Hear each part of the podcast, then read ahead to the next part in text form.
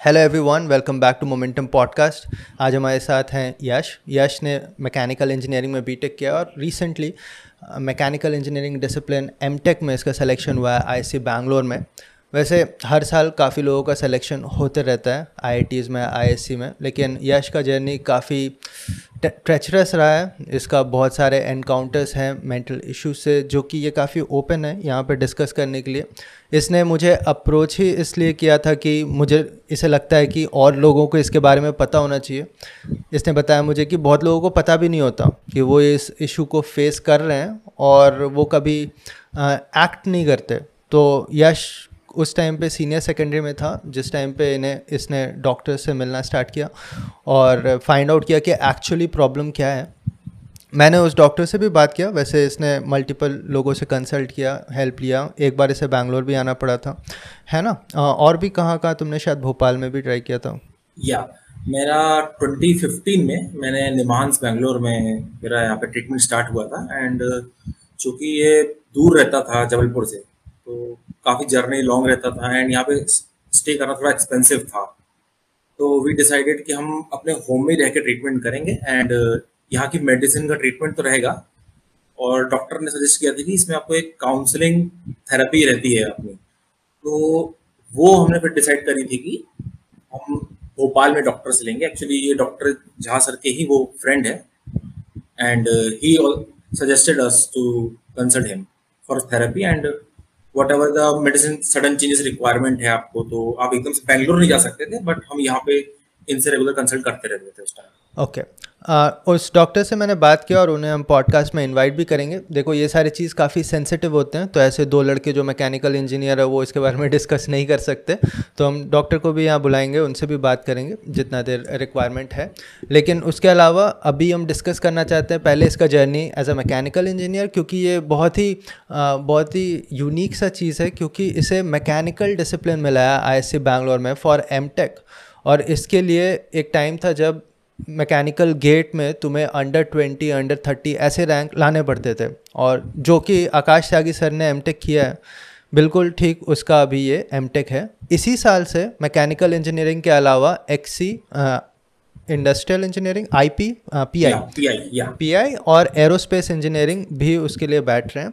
और इसका एक्सी में काफ़ी अच्छा रैंक आया। What was your rank in XE rank was 37 हाँ 37 पिछले साल भी इसने अपियरेंस दिया था। इस साल इसने मैकेनिकल में भी अपियरेंस दिया है लेकिन एक्सी में इसका बेस्ट परफॉर्मेंस रहा। उसके थ्रू इसने एम में अप्लाई किया। इसके अलावा इसका आई मद्रास में भी सिलेक्शन हुआ है और आई खड़गपुर में। Correct Kharagpur. Okay all right Yash कैसा लग रहा है ऐसे बैंगलोर तुम्हें करीब दस से पंद्रह दिन हो गया। हम्म।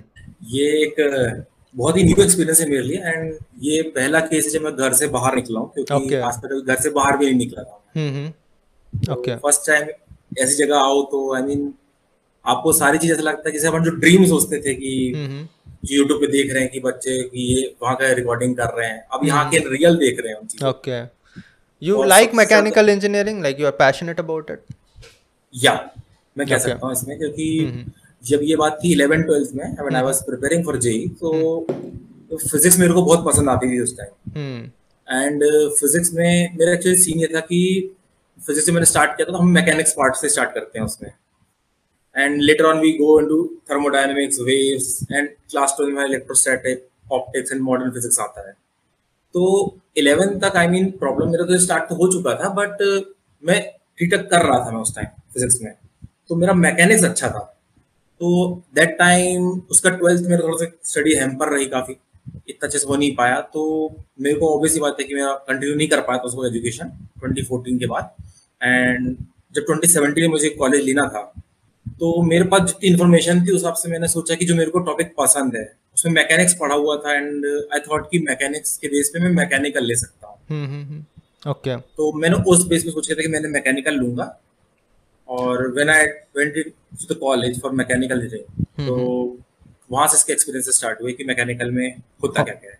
ऑल राइट तो फिर अभी आईएससी का शेड्यूल क्या है? कोर्स करिकुलम क्या है? इसका वन ईयर कुछ कोर्स वर्क होगा there must be some amount of credits और उसके बाद सेकेंड ईयर तुम्हारा कुछ प्रोजेक्ट सिलेक्शन होगा करेक्ट या या या यहाँ पे फ़र्स्ट सेमेस्टर में हमें कोर कोर्सेज करने होंगे। एंड मैकेनिकल uh, के फाइव कोर्सेज हमको उसमें से फोर सिलेक्ट करने हैं and maths is compulsory okay तो फाइव कोर्सेज हम जनरली लेते हैं first five in a year और in a semester semester semester okay first semester में फाइव या कौन कौन से सब्जेक्ट्स हैं। अभी? यहाँ पे फ्लूइड मैकेनिक्स है सॉलिड मैकेनिक्स मटेरियल साइंस से रिलेटेड है एंड डायनेमिक्स कंट्रोल है एंड थर्मोडायनेमिक्स ये कोर में पाँच में से मेरे को चार लेने हैं। ओके एंड इंजीनियरिंग मैथमेटिक्स है। All right right. मतलब वो लेना ही है। मतलब टोटल हाँ वो कंपलसरी है। टोटल फाइव सब्जेक्ट्स तुम्हें पढ़ना है। या ओके okay, और सेकंड सेमेस्टर में तुम्हें अभी पता चल गया?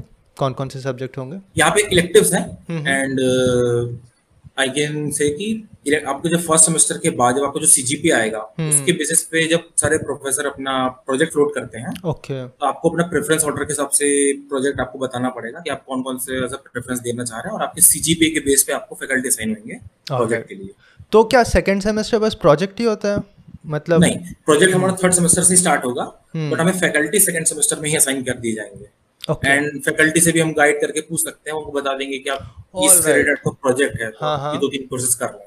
ओके तो सेकेंड सेमेस्टर में भी तुम्हें कुछ कोर्सेज पिक करने होंगे that will be more focus towards whatever project you choose है ना? या और ये पूरे टू ईयर प्रोग्राम में सेवन इलेक्टिव्स रहेंगे तो अगर प्रोफेसर को बोलते हैं कि दो तीन प्रोजेक्ट्स ये दो तीन कोर्सेज आप ये कर लीजिए। हम्म, हम्म। तो रिमेनिंग हम कोई भी कोर्सेज ले सकते हैं एज इलेक्टिव एंड इवन दूसरे डिपार्टमेंट से भी ले सकते हैं। Okay hmm. तो फिर सेकेंड सेमेस्टर में भी तुम्हें करीब वही फाइव सब्जेक्ट्स पिक करने होंगे या फिर उसमें कम रहते हैं? यहाँ पे फ्लेक्सिबिलिटी है अपने ऊपर। मिनिमम हम लोग को हर सेमेस्टर में ट्वेल्व क्रेडिट्स रहने चाहिए एंड मैक्सिमम हम ट्वेंटी वन के लिए ऑप्ट कर सकते हैं। ओके ओके काफ़ी रेंज है उसमें तो। हम्म। या ठीक है। और फिर सेकेंड ईयर फुल ऑन तुम्हारा प्रोजेक्ट होगा। हाँ। सेकेंड ईयर हमारा प्रोजेक्ट स्टार्ट हो जाएगा। हम्म आईएससी में ये डिफरेंट है क्योंकि बाकी कॉलेजेस में जनरली थर्मल डिज़ाइन और प्रोडक्शन में डिवाइड करते हैं है ना? लेकिन यहाँ तुम्हारा मेनली डिपेंड करेगा कि तुम्हारा प्रोजेक्ट क्या था उस पर डिपेंड करेगा है ना? और सेकेंड ईयर में शायद तुम्हारा प्लेसमेंट भी स्टार्ट हो जाएगा। वो कब स्टार्ट होता है थर्ड सेमेस्टर या fourth semester I think October में प्लेसमेंट्स आते हैं तो अभी जो सीनियर से सुना है अक्टूबर में रहते हैं I am not sure October next year October है ना? हाँ. यानी कि आफ्टर थ्री सेमेस्टर और थर्ड सेमेस्टर तो लास्ट ईयर का प्लेसमेंट सिनेरियो कैसा था? कुछ आइडिया तुम्हें? हाँ मैंने एक सीनियर से बात करी थी अपने and he was said placement is good but यहाँ पे मोस्टली स्टूडेंट रिसर्च ओरिएंटेड ही रहते हैं। हम्म, हम्म, हम्म। तो आई मीन जिनको रिसर्च जाना है तो वो तो प्लेसमेंट कहीं बैठते ही नहीं है। और जो बैठते भी हैं उनका भी मैंने जो सीन सुना है वो यही है कि वो भी जॉब के बाद जनरली रिसर्च की तरफ़ जाना चाह सकते हैं। ओरिएंटेड रहते हैं कई लोगों से। कुछ लोग का focus pure I mean placement ही रहता है कुछ लोग का फोकस हाँ हाँ हाँ. लेकिन बहुत लोग आईएससी से मोस्टली पीएचडी करने अब्रॉड निकल जाते हैं. ऐसा ही है ना? या, या. फिर पीएचडी यहाँ भी कर लेते हैं कई लोग है ना? लेकिन उनका फोकस वही रहता है कि कॉर्पोरेट या फिर जॉब में ना जाए. तो ऐसा है. बहुत लोग उस नंबर को देख के बोलते हैं कि आईएससी में प्लेसमेंट नहीं होता लेकिन रियलिटी है कि मैक्सिमम लोग प्लेसमेंट में बैठते ही नहीं है वहाँ पे है ना? या या. ओके क्या ऐसा नंबर होता है कि देखो in general M Tech throughout India कोई भी आई में भी देखो तो क्या होता है मान लो बारह लोग ने एडमिशन लिया तो छः बचते हैं बस ऐसा कुछ होता है। करते करते बहुत लोग इधर निकल गए कोई आई पी एस यूज़ चला गया ऐसा कुछ आई में भी हो गई? बार्क में भी ऐसा होता था? आई में क्या सीन है? या यहाँ पर भी है ऐसा कुछ सीन कि हम्म। कुछ लोग जिन लोग का आई थिंक ये है कि जिनको मैकेनिकल का केटरिंग अच्छा रहता था हम्म, हम्म। तो पीएससी उसके आई थिंक इंटरव्यू थोड़े से लेटर स्टेज में आते हैं आफ्टर एमटेक तो they gave PUC interview and उनका अगर सिलेक्शन हो जाता है क्योंकि गेट स्कोर अच्छा रहता है उनका तो चांसेस उनकी ज़्यादा रहती हैं। ओके तो जिनका पीएसयू में हो जाता है तो वो समटाइम सम पेपर पीएसयू बहुत लोग मैंने ये भी सुना है कि आईएससी का वर्कलोड और स्टडी इतना ज़्यादा ओरिएंटेड रहता है रिसर्च का कि लोग सोचते हैं कि चलो ठीक है जॉब कर लेते हैं। पर वो तो पर्सनल ओपिनियन है। है ना? तुम्हारा 2022 में एक्सी में रैंक आया ठीक है? एक बार क्लियर कर दो मैकेनिकल में कितना रैंक था तुम्हारा? मेरा मैकेनिकल में रैंक था 6440 6440 ओके और एक्सी में तुम्हारा 37 या और और पिछले साल भी तुमने गेट दिया था 2021 में yeah. उसमें क्या परफॉर्मेंस था तुम्हारा?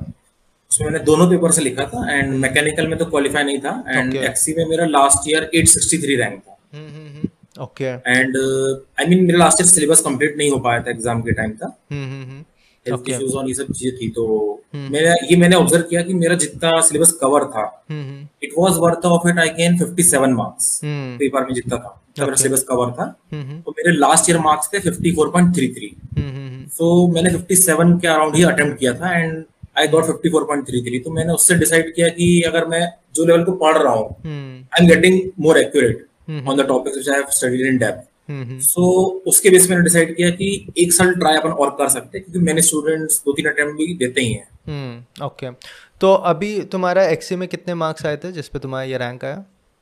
इसमें मेरे मार्क्स है seventy nine point three three all right ठीक है मतलब अच्छा खासा मार्क्स उठता है एक्सी में भी। ऐसा नहीं है कि सिक्सटीज में ही आ रहे हैं तुम्हारे टॉप के रैंक ऑल राइट तो ये बता दो एक्सी के through what can we expect क्योंकि अब तुम्हें देख के मुझे लग रहा है कि XE is a very valuable examination जहाँ तुम्हारा सिक्स थाउज़ेंड रैंक अगर मैकेनिकल में आ रहा है तो you get nothing out of mechanical engineering तुमने yeah. शायद ज़्यादा ट्राई भी नहीं किया होगा कि मैकेनिकल के थ्रू मुझे कुछ मिल जाए क्योंकि कुछ शायद तुम्हें एन आई भी yeah. ना मिले मुझे याद है yeah. एक बार नाइन थाउज़ेंड एट में कुछ रैंक था तो I was getting in second round और third round some N I Ts पिछड़े है ना? लेकिन तो फिर भी तुम्हारा एक्सी के थ्रू तुम्हें वो मिल रहा है जो कि मैकेनिकल में टॉप का रैंक लाने पे मिलता है। तो what are the opportunities through XE other than what you are taking okay. So many iits also offer programs on based on xc also. एंड आईएससी में पहले भी एक्सी के थ्रू लेते थे बट मैकेनिकल में भी। Interdisciplinary hmm. में एक्सी का रहता था एलिजिबिलिटी आईएससी में भी इवन पास्ट ईयर्स में भी।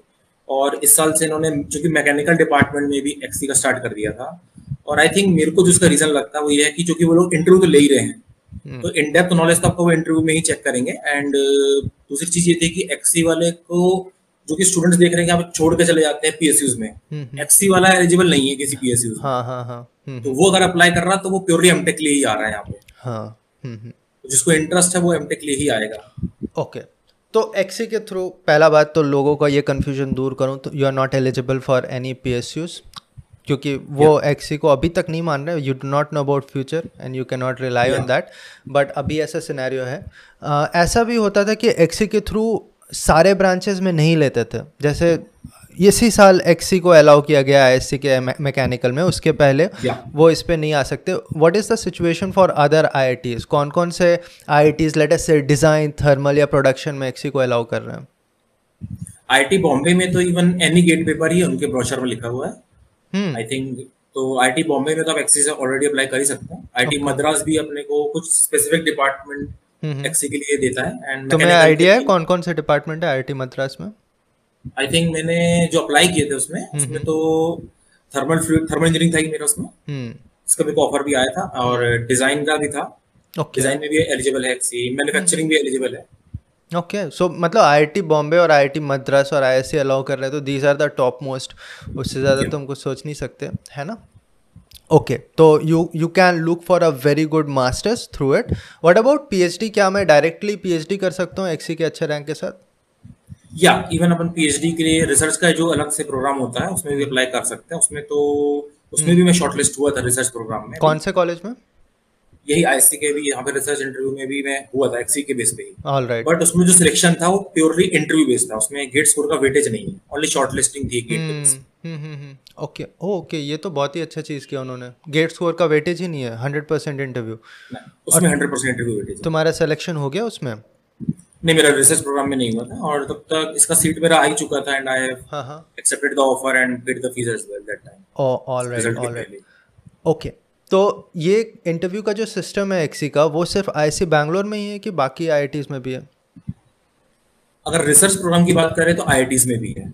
ओके okay, यानी कि आईआईटी में आईआईटी बॉम्बे का आरए हो गया एमएस प्रोग्राम इन आईआईटी मतलब इस साल आईआईटी बॉम्बे ने आरए में आई थिंक स्पॉट राउंड्स में लिखा था। मैं ज़्यादा हम्म। ध्यान नहीं मुझे बट स्पॉट राउंड्स लिखा था।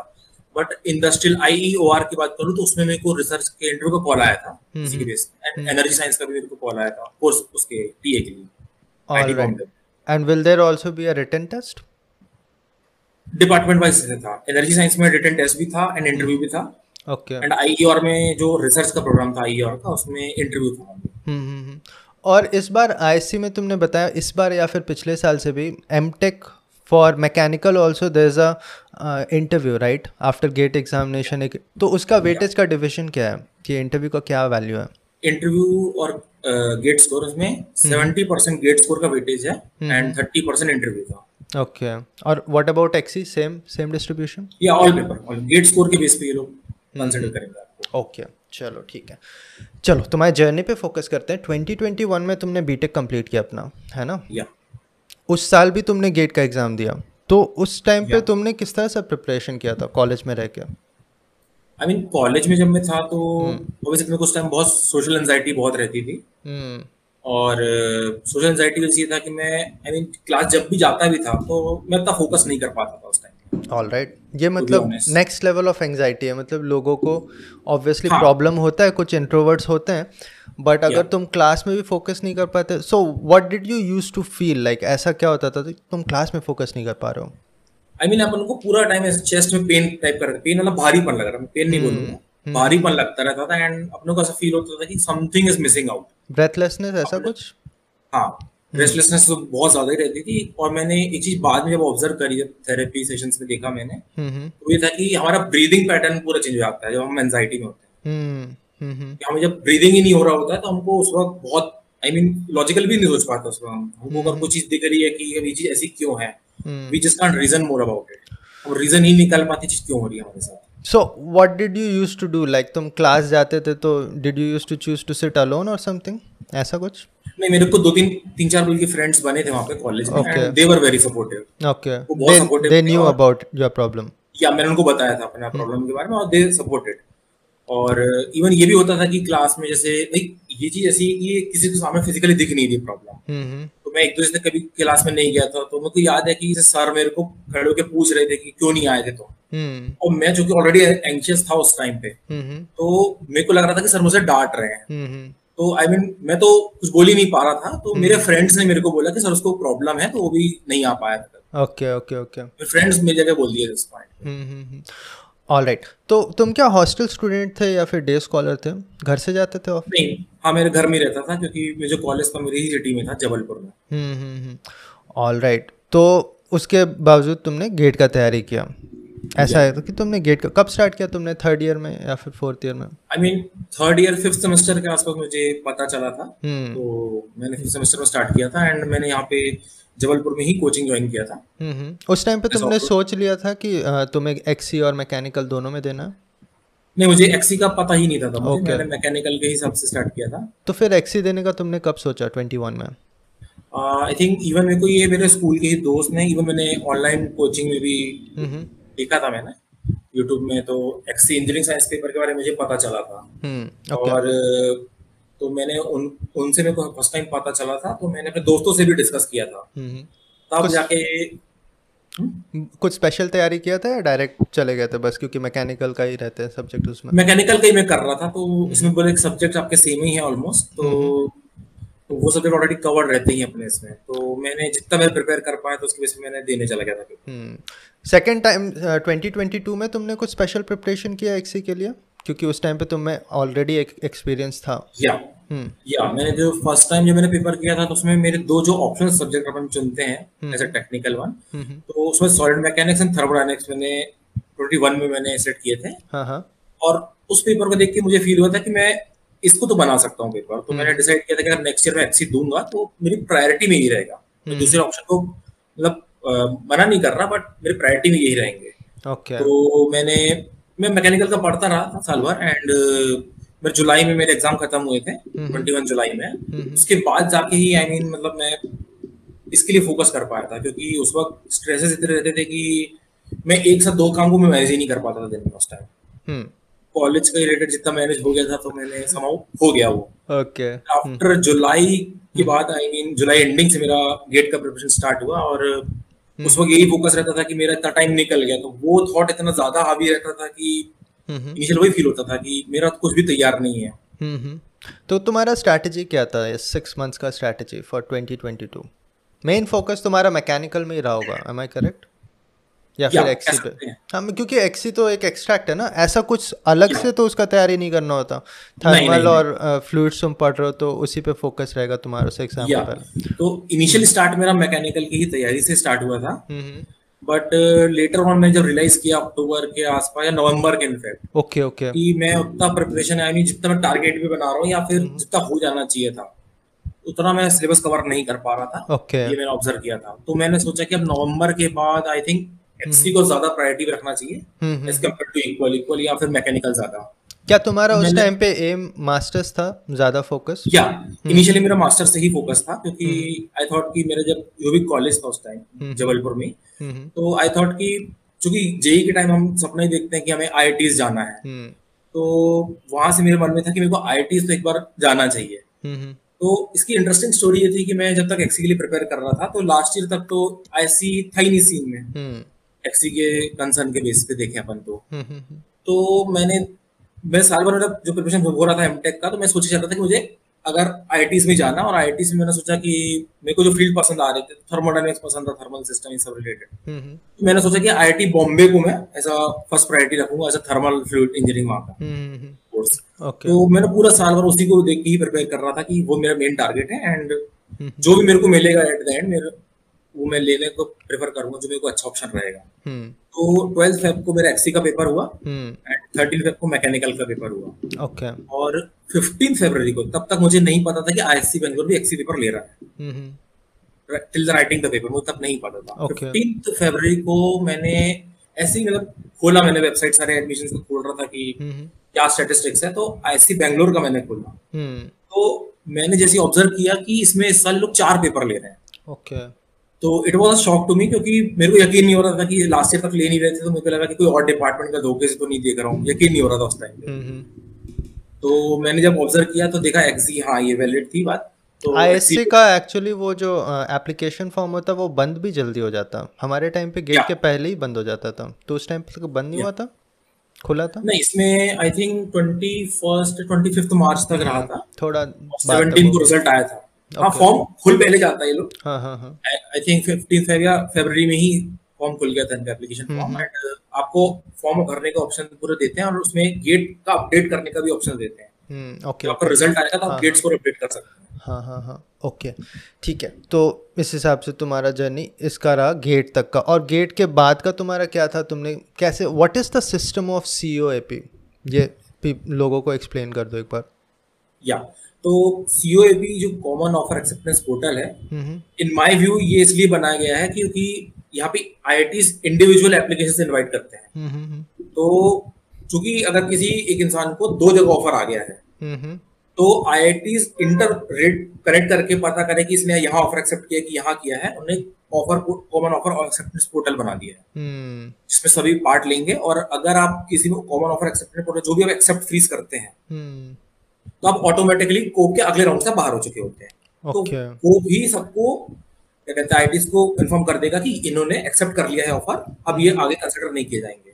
Okay. तो जब मुझे आईसी का ऑफ़र आया था फ़र्स्ट राउंड में तो मेरे को उस टाइम आईटी बॉम्बे का ऑफ़र नहीं आया था फ़र्स्ट राउंड में। हम्म, हम्म, हम्म। तो मुझे मैंने इसको एक्सेप्ट किया था ऑफ़र उसके बाद मैंने आईआईटी बॉम्बे का एप्लीकेशन पोर्टल खोला था तो उसमें लिखा हुआ था कि you have already accepted the offer MTech offer at other institute तो अब मैं आगे कंसिडर उसमें नहीं किया जाऊँगा। Okay okay. तो बेसिक इसका फ़ायदा ये रहता है कि सीट वेस्ट ना हो हाँ क्योंकि पहले बहुत सारा होता था तीन चार आईआईटी में लोग एडमिशन लेके बैठे हुए हैं yeah. अभी it is not possible at all correct ये पॉसिबल yeah. नहीं होगा तुम मल्टीपल आई के सीट पहले आईएससी क्या करते थे अगर तुम सीट लेके बैठ गए हो और फिर तुमने कहीं और ज्वाइन कर लिया तो वो तुम्हें ब्लैक लिस्ट कर देंगे मतलब ये सब बहुत सारे कॉलेजेस yeah. करते थे लेकिन अब इट इज़ नॉट रिक्वायर्ड क्या सारे आई इसमें पार्टिसिपेट करते हैं सारे hundred percent old and new या I think yes okay all IIT जो कोप में रहते हैं वो तो कर ही रहे हैं and I think all IITs कर रहे हैं पार्टिसिपेट ऑलराइट तो इसके कितने राउंड्स चलते हैं? Uh, इसमें पाँच अपने round number one two three four five है। उसके हम्म। बाद एडिशनल राउंड्स होते हैं A B C D E उसके बाद भी अगर एडिशनल राउंड को ज़रूरत पड़ती है अगर किसी आईटी में सीट्स वेकेंट है। तो वो एडिशनल राउंड भी अनाउंस करते हैं और फर्दर हाँ हाँ। मतलब नेक्स्ट राउंड में जितने वेट लिस्ट में थे उन्हें ऑप्शन मिलने लगेगा लोगों ने जितने फ्रीज कर लिए वो हट जाएँगे है ना बाकी जगहों से। हाँ ये काफ़ी रिक्वायरमेंट था बल्कि ऐसा रिक्वायरमेंट लोग कब से बोल रहे हैं कि आई और पीएसयू दोनों के साथ में होने चाहिए क्योंकि बहुत लोग अभी भी वहाँ पे भी खेल रहे हैं कि पी में भी सीट ले रखा है और इसमें भी ले रखा है। हम्म। क्योंकि एट द एंड आपका सीट वेस्ट नहीं आना चाहिए। The whole whole system is this seat waste ना हो। कोई डिजर्विंग स्टूडेंट है वो मिस आउट कर रहा है इस वजह से हम्म। तो वो चीज़ गलत होती है एक चीज़ नेचुरली भी लोगों के साथ हो रहा है अभी क्योंकि maximum PSUs are now walking out of GATE examination ये उनको yeah. उनको भी मेन प्रॉब्लम इसीलिए हो रहा था क्योंकि पी एस यूज़ के आपस में भी चल रहे थे मान लो बार्क में सिलेक्शन हो गया फिर वो जाके ओ एन जी सी चला गया बार्क का सीट वेस्ट हो yeah. गया अब उसका कुछ होने वाला नहीं है तो पी एस यूज़ को इससे प्रॉब्लम हो रहा था कि बहुत लोग ले रहे हैं लेकिन वो चले जा रहे हैं। लोग तो दे यूज़ टू ब्रैग कि मेरा चार पीएसयू में हो गया मेरा पाँच पी में हो गया ये सब है ना? तो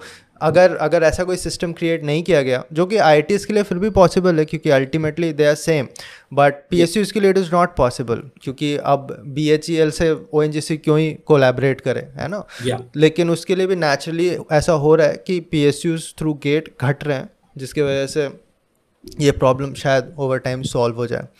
All right okay Yash so what do you think you are enthusiastic mechanical engineer तुमने अपने चॉइस से mechanical engineering I S C में लिया है. Who is I S C for अपने पंद्रह या बीस दिन के एक्सपीरियंस से जो तुम्हारा फ्रेश एक्सपीरियंस होता है वो सबसे मेमोरेबल एक्सपीरियंस होता है. अभी तुमने नया वर्ल्ड देखा है है ना? और yeah. यहाँ पे तुम हॉस्टल में अभी रह रहे हो. तुमने फैकल्टीज से भी पढ़ा होगा क्लासेस लिए होंगे. शायद तुमने कुछ लैब फैसिलिटीज़ भी देखे होंगे. So what do you think who is IISc for it is purely for research I guess I mean मेरा ये व्यू है कि ये रिसर्च के लिए है बट ऐसा नहीं कि रिसर्च नॉर्मल लेवल का मतलब कटिंग एज रिसर्च है। mm-hmm. इसको हम क्लियरली ऐसा कह सकते हैं क्योंकि यहाँ का जो रिसर्च का तो पोटेंशियल भी है। आई mm-hmm. मीन I mean, जैसे अभी जब ओरिएंटेशन हुआ तुम्हारा फ़र्स्ट अगस्त को तो उसके बाद फ़र्स्ट एंड सेकेंड अगस्त को दोनों दिन सारे प्रोफेसर अपना रिसर्च वर्क प्रेजेंट कर रहे थे। तो मैंने उसमें ऑब्ज़र्व किया सब अपना से प्रोजेक्टर बता रहे थे कि क्या क्या रिसर्च वर्क है उनका and what they are they do in their lab तो उसमें जब मेरे को पता चला कि जो वर्क हो रहा है वो वाकई में इस लेवल का है कि मतलब और हम सोचते हैं कि नॉर्मल सी चीज़ें होती है जो नेचर हम देखते हैं। हमको उससे मतलब हम उसको ऑब्ज़र्व करते ही नहीं है। अगर हम उसको भी ऑब्ज़र्व करने जाए तो हमें बहुत सारी न्यू चीज़ें मिल जाएँगी। तो मैंने उसी में एक चीज़ देखी मैंने कि एक लीफ का एक वो आई मीन पेड़ का एक तो वो होता है पार्ट तो वो जैसे कभी गिर जाता है के बाद। हाँ हाँ. तो वो मतलब मॉइस्चर निकल जाता है तो वैसा स्पाइरल हो जाता है। तो सर हमको दिखाया भी था कि ये चीज़ क्या है। हम्म, हम्म, हम्म। तो उन्होंने उसमें लैब का पूरा वीडियो दिखाया उन्होंने हमको तो उन्होंने उसके साथ क्या एक्सपेरिमेंट किया था। तो जैसे उन्होंने उसी से स्पाइरल हो गया था बहुत बहुत हार्ड था काफ़ी रिजिड था कि आपको ऐसे जरा से पकड़े तो टूट जाएगा। हाँ हाँ हाँ। तो उन्होंने उसको पानी ऐसे कंटेनर में रखा ओरिजिनल जैसा लीव हो गया था पूरा। उन्होंने वापस उसको फिर ओवन में रखा तो वापस वो उसी शेप को फॉलो कर रहा था। तो इन्होंने उससे स्प्रिंग लाइक स्ट्रक्चर का उन्होंने उसमें प्रॉपर्टी ढूंढा कि इसको हम ऐसा स्प्रिंग निकाल सकते हैं और ये एक जब उसको हम रेस्ट करेंगे तो उसका रिसर्च का एक आउटकम बन सकता है एक सडन फोर्स मिल सकता है उससे। तो वो सडन फोर्स हमें एक ही स्ट्रोक में हमको उतनी एनर्जी मिल जाएगी। ये सब चीज़ें जब मैंने देखी तो देखे कि प्रैक्टिकल लाइफ में जो हमारे एक्सपीरियंसेस हो रहे हैं उसको ये लोग रिसर्च में कैसे यूज़ करते हैं? इवन फ्लूड मैकेनिक्स के जिनके लैब्स हैं तो उसमें वो इवन फ़िश को देख के वो लोग ऑब्ज़र्व कर रहे हैं कि ये चीज़ पे कैसे वर्कआउट हो सकता है। Okay hmm, hmm, okay. तो वहाँ पे system do you think it is little bit different क्योंकि तुमने बीटेक किया है मैकेनिकल इंजीनियरिंग में तुमने you have seen the semester system assignment system viva system what is the system at IISc कुछ लोग बोलते हैं कि there is a open open book examination in IISc और they give you assignments they will just give you a question and you'll have to find an open-ended solu- solution to an open-ended yeah. question. उसके बारे में explain करो what is the way of teaching actually ये professor to professor depend करता है। और जिस instructor को मतलब उनको जैसे जिसको टेस्ट करना है स्टूडेंट को वो उस बेस पे करते हैं। दो मिड टर्म्स रहेंगे असाइनमेंट्स भी रहते हैं एंड आपका एंड टर्म रहेंगे। और इसी में आपके जो मिड सेम भी हो सकते हैं मतलब डिपेंड करता है प्रोफेसर टू प्रोफेसर की आपको ये ओपन बुक भी दे रहे हैं कि अब ओपन बुक में आपको दे दिया कि आप टाइम लिमिट दी थी twenty four hours forty eight hours सब करके आई हम्म। और इवन जैसे सीनियर से पूछा भी तो कई बार ये भी रहता है कि सौ नंबर क्वेश्चन सौ नंबर का पेपर है दो या तीन क्वेश्चन ही उसमें। अब आप उसको पूरा प्रॉब्लम सॉल्व करिए। हम्म, हम्म, और जो सीनियर से मैंने पूछा भी था तो उन्होंने ये भी बताया कि इवन जो ओपन बुक रहते हैं वो ज़्यादा कठिन होते हैं। मतलब आप बुक्स भी ढूंढ रहे हो आप सात आठ बुक्स भी ढूंढ लिए आप तब भी आपको सोल्यूशन नहीं मिल रहा Okay. तो आई थिंक मेरा पॉइंट व्यू इसको देख के जो ये बना है वो ये है कि प्रोफेसर बेसिकली वो तो जानते हैं होंगे कि इनका सोल्यूशन को एग्जैक्ट सोल्यूशन तो नहीं ला पाएँगे। वो देखना चाहते हैं कि आपने जितना पढ़ा आप उसके सोल्यूशन कितना करीब पहुँच पा रहे हैं। कि आप खुद की थिंकिंग कितनी कर पा रहे हैं। तो ये चीज़ मेरे को सबसे अच्छी लगी यहाँ की कि ये बेसिकली हाउ टू थिंक पे फोकस जाता है। और इवन इससे मुझे याद आया कि जब इंटरव्यू का शेड्यूल था मेरा तो उसके पहले एक ओरिएंटेशन था। तो सर ने भी इवन यही बात कही थी कि अगर आप डरिए और वो सब सब बच्चे नर्वस थे तो सर ने खुद ही बोला कि आप डरिए मत इंटरव्यू के बिल्कुल आप ओपन माइंडेड होके जाइए और अगर आपको कोई फॉर्मूला भूल भी गए हैं तो डोंट वरी मतलब आप we don't want your memorising skill उन्होंने बोला कि आप फॉर्मूला भूल गए हमसे पूछ लिया हम आपको फॉर्मूला बता देंगे आप आगे सॉल्व करिए। हम्म, हम्म, हम्म। तो उन्होंने एंड में वही बोला कि we don't want to check your memorising skill we want to check your thinking skills आप प्रॉब्लम को अप्रोच कैसे कर? हम्म। तुम्हारा ये जो इंटरव्यू हुआ था एक्सी का how long did it last ये 15 टू 20 मिनट्स था एंड uh, मेरा इंटरव्यू जब मेरा एक्सपीरियंस ये था कि मैं इसी एंटर किया था तो uh, तीन प्रोफेसर थे एंड एक मैम भी थी प्रोफेसर तो उन्होंने मेरा बेसिक इंट्रोडक्शन से स्टार्ट किया था। तो मैंने अपना इंट्रोडक्शन बताया था तो उन्होंने मेरे पूछा भी था कि आपका तीन साल गैप क्यों है इसमें? कौन सा गैप अच्छा बीटेक के बाद? 14 टू 7 या नहीं बीटेक के पहले। ओके वो हमने अभी डिस्कस नहीं किया will get into it okay gap half ठीक है। तो मैंने गैप का बताया था उनको रीजन तो हम्म। उन्होंने बताया मुझे कि ठीक है ओके हम्म। तो उन्होंने मेरे सब्जेक्ट्स पूछे कि आपके फेवरेट सब्जेक्ट क्या है। हम्म। तो मैंने बताया था कि solid mechanics and thermodynamics so उन्होंने फिर बोला कि ठीक है बोर्ड पे जाइए और सॉल्व करने का। उन्होंने बताया तो मैं बोर्ड पे गया तो उन्होंने मेरे को प्रॉब्लम बताते गए कि आप ये बनाते जाइए आइसोलेटेड सिस्टम है बीच में पार्टीशन है ए एंड बी गैस है T one T two temperature है। और आपका पार्टीशन पंचर होता है तो आपको एंट्रोपिक जनरेशन निकालना है कैसे निकाल लेंगे तो मैंने बताया कि एंट्रोपी बैलेंस इक्वेशन हम यूज़ करके एंट्रोपी जनरेशन का एक्सप्रेशन निकाल सकते हैं। Okay. तो बोला ठीक है लिख के स्टार्ट करिए सॉल्व करना। तो मैंने स्टार्टिंग से पूरा लिख के स्टार्ट करना सॉल्व किया मैंने आइडियल गैस कांस्टेंट सीपीसीबी तो मैंने फ़र्स्ट और थर्ड से स्टार्ट किया और आई मीन मैं थोड़ा सा चौक से नहीं था हैबिचुअल नहीं था अच्छा चौक बोर्ड का सिस्टम था मार्कर नहीं था। हाँ वो कुछ रूम्स में व्हाइट बोर्ड मार्कर है कुछ रूम्स में चौक वो ग्रीन बोर्ड था तो मेरे वाले में ग्रीन बोर्ड एंड चौक था तो मैंने स्टार्ट किया सॉल्व करना। तो मैंने first loss of final temperature तक मैंने सॉल्व किया एंड उतने में सर मेरे को बोले कि मैंने आपसे एंट्रोपी जनरेशन निकालने बोला है। तो मैं इनिशियली नर्वस हो गया था तो मैं उस वक्त बोल ही नहीं पाया कि सर फाइनल टेम्परेचर अपने को यूज़ होगा। तो मैंने बोला ओके सर मैं निकाल रहा हूँ। तो एंट्रोपी पहले से क्वेश्चन लिखी उसमें पूरा एक्सप्रेशन आया उसका। तो उन्होंने मेरे से पूछा कि आप डेल्टा एस ए क्या है? मैंने बताया कि sir entropy change for gas A initial और फाइनल स्टेट के बीच में। क्योंकि एंट्रोपी जनरेशन अपना फिगर आ रहा था delta S A plus delta S B तो बोला ठीक है फर्दर एवेल्युएट करिए। तो अब मैंने उसका फॉर्मूला लिखा। अब उस वक्त नर्वस इतना था कि जनरली हमारा वॉल्यूम डब मैंने पूछ लिया था कि वॉल्यूम हाफ़ हाफ़ है क्या टोटल का? तो हमें वॉल्यूम वाला एंट्रोपी चेंज का फॉर्मूला लिखना चाहिए जनरली हम्म। तो मैंने प्रेशर वाला लिख दिया प्रेशर टेम्परेचर का नर्वसनेस में। हम्म। तो सर ने मुझसे पूछा कि ये फॉर्मूला आता कहाँ से? हम्म। तो मैंने बता दिया सर टीडी से क्वेश्चन हम डिराइव कर सकते हैं। तो बोले ठीक है। अब उनका नेक्स्ट क्वेश्चन उसी पे था कि पी टू पी वन आप निकालेंगे कैसे? तो चूँकि मैं उस टाइप के क्वेश्चन कर रखे थे कि आई मीन इनिशियल आइडियल जैसे स्टेट अपन इक्वेशन लगा लेंगे इनिशियल फाइनल स्टेट पे और डिवाइड करके पी टू पी वन आ सकता है। तो बोले ठीक है। तो रेट फाइनल टेम्परेचर कैसे निकालेंगे तो मैंने बता दिया जैसे फ़र्स्ट लॉ थर्मोडायनेमिक्स निकाल सकते हैं यही वैल्यू को मैं पुट करूँगा आधे बोर्ड मेरा वही सॉल्व था मेरा फाइनल टेम्परेचर तो लेटर ऑन वो चीज़ हो गई थी ओके फिर उन्होंने मेरे से पूछा था कि आप मैथ्स का क्वेश्चन पूछ लेंगे। मैथ्स का? तो मैं तुमने तो फेवरेट हाँ, सब्जेक्ट में नहीं बताया था फिर भी? हाँ okay. तो उन्होंने मेरे से सॉलिड मैकेनिक्स नहीं पूछा था उन्होंने। हम्म, हम्म, हम्म। और तो मैथ्स में उन्होंने मेरे से पूछा कि आपका फेवरेट टॉपिक क्या है तो मेरा मैंने ग्राफ ऑफ़ फ़ंक्शंस बोला था क्योंकि मेरे को क्लास ट्वेल्थ मेरा वो अच्छे से मैंने पढ़ा ग्राफ ऑफ़ फ़ंक्शन ये कौन सा टॉपिक है? ये तो हमने गेट के लिए भी नहीं पढ़ा है। कौन ये इसमें क्या होता है? आई मीन अपन कोई फ़ंक्शन आपको दिया हुआ ग्राफ ड्रॉ करना है आपने को। ये ये चैप्टर है? ये तो कोई टॉपिक नहीं बना। नहीं है बट टॉपिक है मैं टॉपिक क्लास 12 में लोग करते ही रहते थे ओके ओके तो मैं कंफर्टेबल था उस टाइम पे। ओके और तो उन्होंने मेरे से एक अच्छा क्वेश्चन पूछा। हाँ हाँ। तो उन्होंने मेरे से पूछा कि 1 minus cos x whole divide by x square zero से टू में आपसे ग्राफ ड्रॉ करिए ओके। तो मैंने इनिशियली तो मैं सोच रहा था कि कैसे स्टार्ट करेंगे तो मैंने वन माइनस कॉस एक्स मैंने स्टार्ट किया कि उसको साइन का आइडेंटिटी वाला कन्वर्ट किया।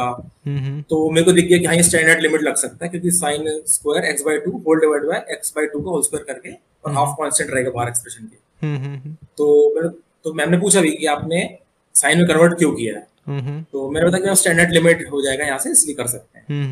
और मैंने पूछा तो मैंने जो कि स्टैंडर्ड लिमिट था तो मैंने ज़ीरो पे ऐसा बोला बबल मार्क किया था क्योंकि वो एब्सोल्यूट वैल्यू वो नहीं रहेगा उस फ़ंक्शन का क्योंकि वो लिमिट हम्म। है। ओके और टू पाई पे मैंने वैल्यू कैलकुलेट कर दी कि ज़ीरो आएगी। हाँ हाँ। अब चूँकि उतने तक मेरे पंद्रह मिनट निकल चुके थे और मैं थोड़ा सा नर्वस हो ही चुका था तो मैंने सर को खुद ही बोला कि कहने वाला था कि मेरा लेंदी हो ही रहा था। हाँ, तो मैंने सर को बोला कि बीच के ग्राफ में sir d y by d x and d two y by d x square निकाले बिना मैं एग्जैक्ट ड्रॉ नहीं कर पाऊँगा उसको टाइम लगेगा सॉल्विंग करने में। ओके तो उन्होंने बोला कि आप अंदाजे से ड्रॉ कर लो। तो हम्म। मैंने अंदाजे से ऐसा कॉन्केव डाउनवर्ड करके मैंने ड्रॉ ड्रॉ कर दिया था। हम्म, तो सर ने उसमें क्वेश्चन पूछा था कि आपको यहाँ पे मैक्सिमा क्यों लग रहा है कि ज़ीरो पे आपको मैक्सिमा क्यों होगा?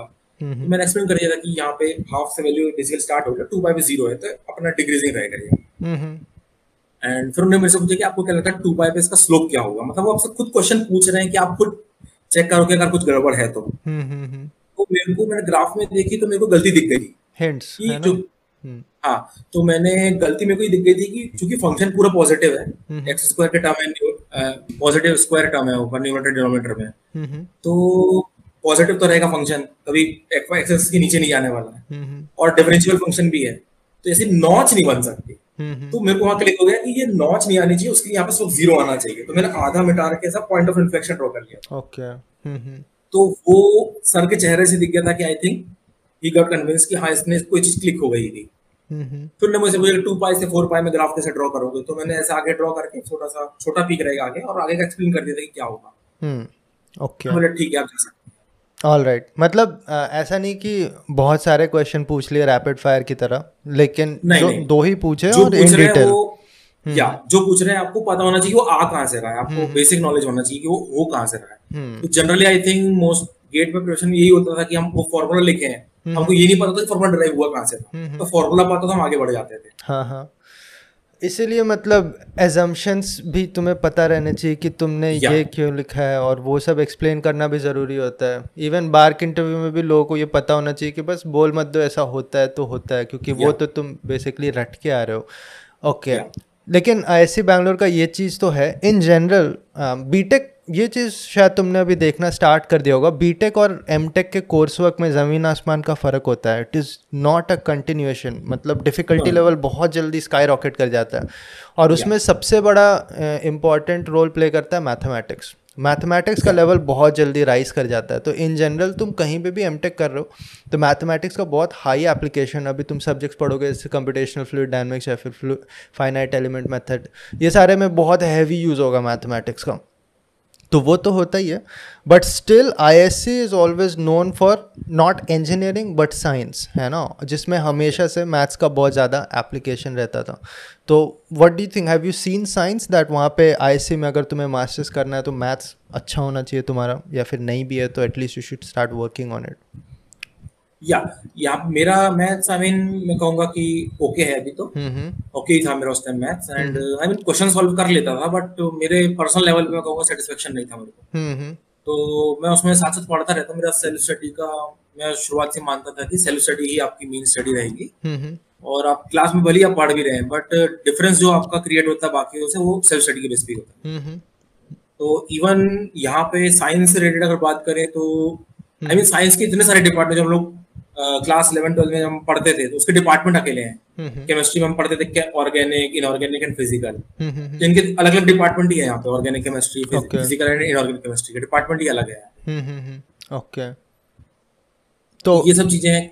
तो अभी जो तुम्हारे सब्जेक्ट स्टार्ट हुए क्या उसमें मैथ्स का हैवी एम्फोसिस दिख रहा है तुम्हें ऑलरेडी आई मीन अभी तो इंट्रोडक्टरी क्लास हुई है तो उन्होंने बताया कि हम क्या क्या चैप्टर्स पढ़ेंगे इसमें और इसमें मैथ्स में हमको इस बार तीन टॉपिक्स रहेंगे बेसिकली पहला है टेंसर एनालिसिस सेकंड है ordinary differential equation and third रहेगा कॉम्प्लेक्स वेरिएबल ऑलराइट और तुमने लैब्स विज़िट किए अभी आईएससी के फैसिलिटीज़ देखे तुमने कोई? हाँ मैंने दो तीन लैब देखी थी मैंने बट उस टाइम तक मेरा परमानेंट आईडी कार्ड बना नहीं था तो मैं अभी ज़्यादा अंदर नहीं जा रहा था बस बाहर से देख रहा था तो फ्लूइड मैकेनिक्स का लैब देखा था मैंने। बायोमैकेनिक्स का भी लैब है तो यहाँ पे क्या आई थिंक स्पेशलाइजेशन यहाँ का और ज़्यादा वेरिड है। अगर अपन आई में देखते हैं तो वहाँ पे तीन नामों को जनरली मिलते हैं। तीन ब्रॉडर डोमेन की डिज़ाइन है थर्मल है एंड अपना मैन्युफैक्चरिंग है। यहाँ पे हमको आठ एक प्रकार से ब्रॉडर डोमेन मिल जाते हैं। Okay I mean biomechanics भी है नैनो स्केल भी आएगा हीट ट्रांसफ़र अलग है फ्लूइड मैकेनिक्स का भी अलग है डिज़ाइन भी है।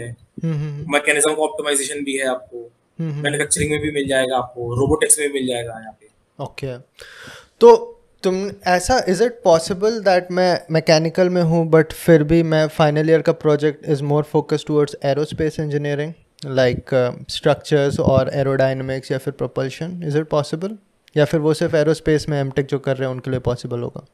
इस बारे में मैं श्योर तो नहीं हूँ बट आई थिंक ऐसा नहीं होगा। आपको मैकेनिकल डिपार्टमेंट के ही प्रोफेसर का अंडर का प्रोजेक्ट लेना पड़ेगा। बट इनके कई प्रोजेक्ट्स इंटरडिसिप्लिनरी होते हैं। Okay. ये भी मैंने देखा तो इवन जैसे एक हमारे सर है तो वो इंस्ट्रूमेंटेशन एंड अप्लाइड फिजिक्स में उनका बैठते हैं बट यहाँ पर भी वो प्रोफेसर हैं मैकेनिकल डिपार्टमेंट में भी तो उनका इंटरडिसिप्लिनरी रहते हैं। एक मैंने देखा था कि ड्रोन्स का सिस्टम है तो उसमें काफ़ी कुछ उनका फिजिक्स रिलेटेड अगर जैसे किसी एक्सपेरिमेंट को ऑप्टिक्स का भी यूज़ हो रहा है तो फिजिक्स से रिलेटेड आप उनको ऑप्टिक्स का काफ़ी इंस्ट्रूमेंट मिल जाते हैं तो okay. यहाँ पे भी इंटरडिसिप्लिनरी बहुत सारे और मैकेनिकल डिपार्टमेंट में तो बहुत सारे दूसरे डिपार्टमेंट का भी कोलेबोरेशन है यहाँ पे हम्म, हम्म, hmm. All right okay Yash अभी हम मेन पॉइंट पे आते हैं तुम्हारे मेंटल इश्यूज़ या फिर मेंटल हेल्थ में जो भी yeah. तुमने एक्सपीरियंस किया अभी तक। तो उसका स्टोरी तुम स्टार्टिंग से बताओ। जैसा कि तुमने अभी बताया था कि तुमने उसके वजह से तीन ईयर गैप भी किया yeah. और अभी अभी what is the situation are you good now is it क्योंकि तुम्हारे डॉक्टर yeah. से मैं बात कर रहा था he he saying that Yash has done a commendable job because you are one of the rare cases in which you have handled it so well और वो हम अभी भी देख रहे हैं क्योंकि एक टाइम था only like four years ago two years ago जब तुम्हें सोशल एंगजाइटी थे and today you are talking normally just like anyone would maybe even better है ना इतने लोगों के सामने.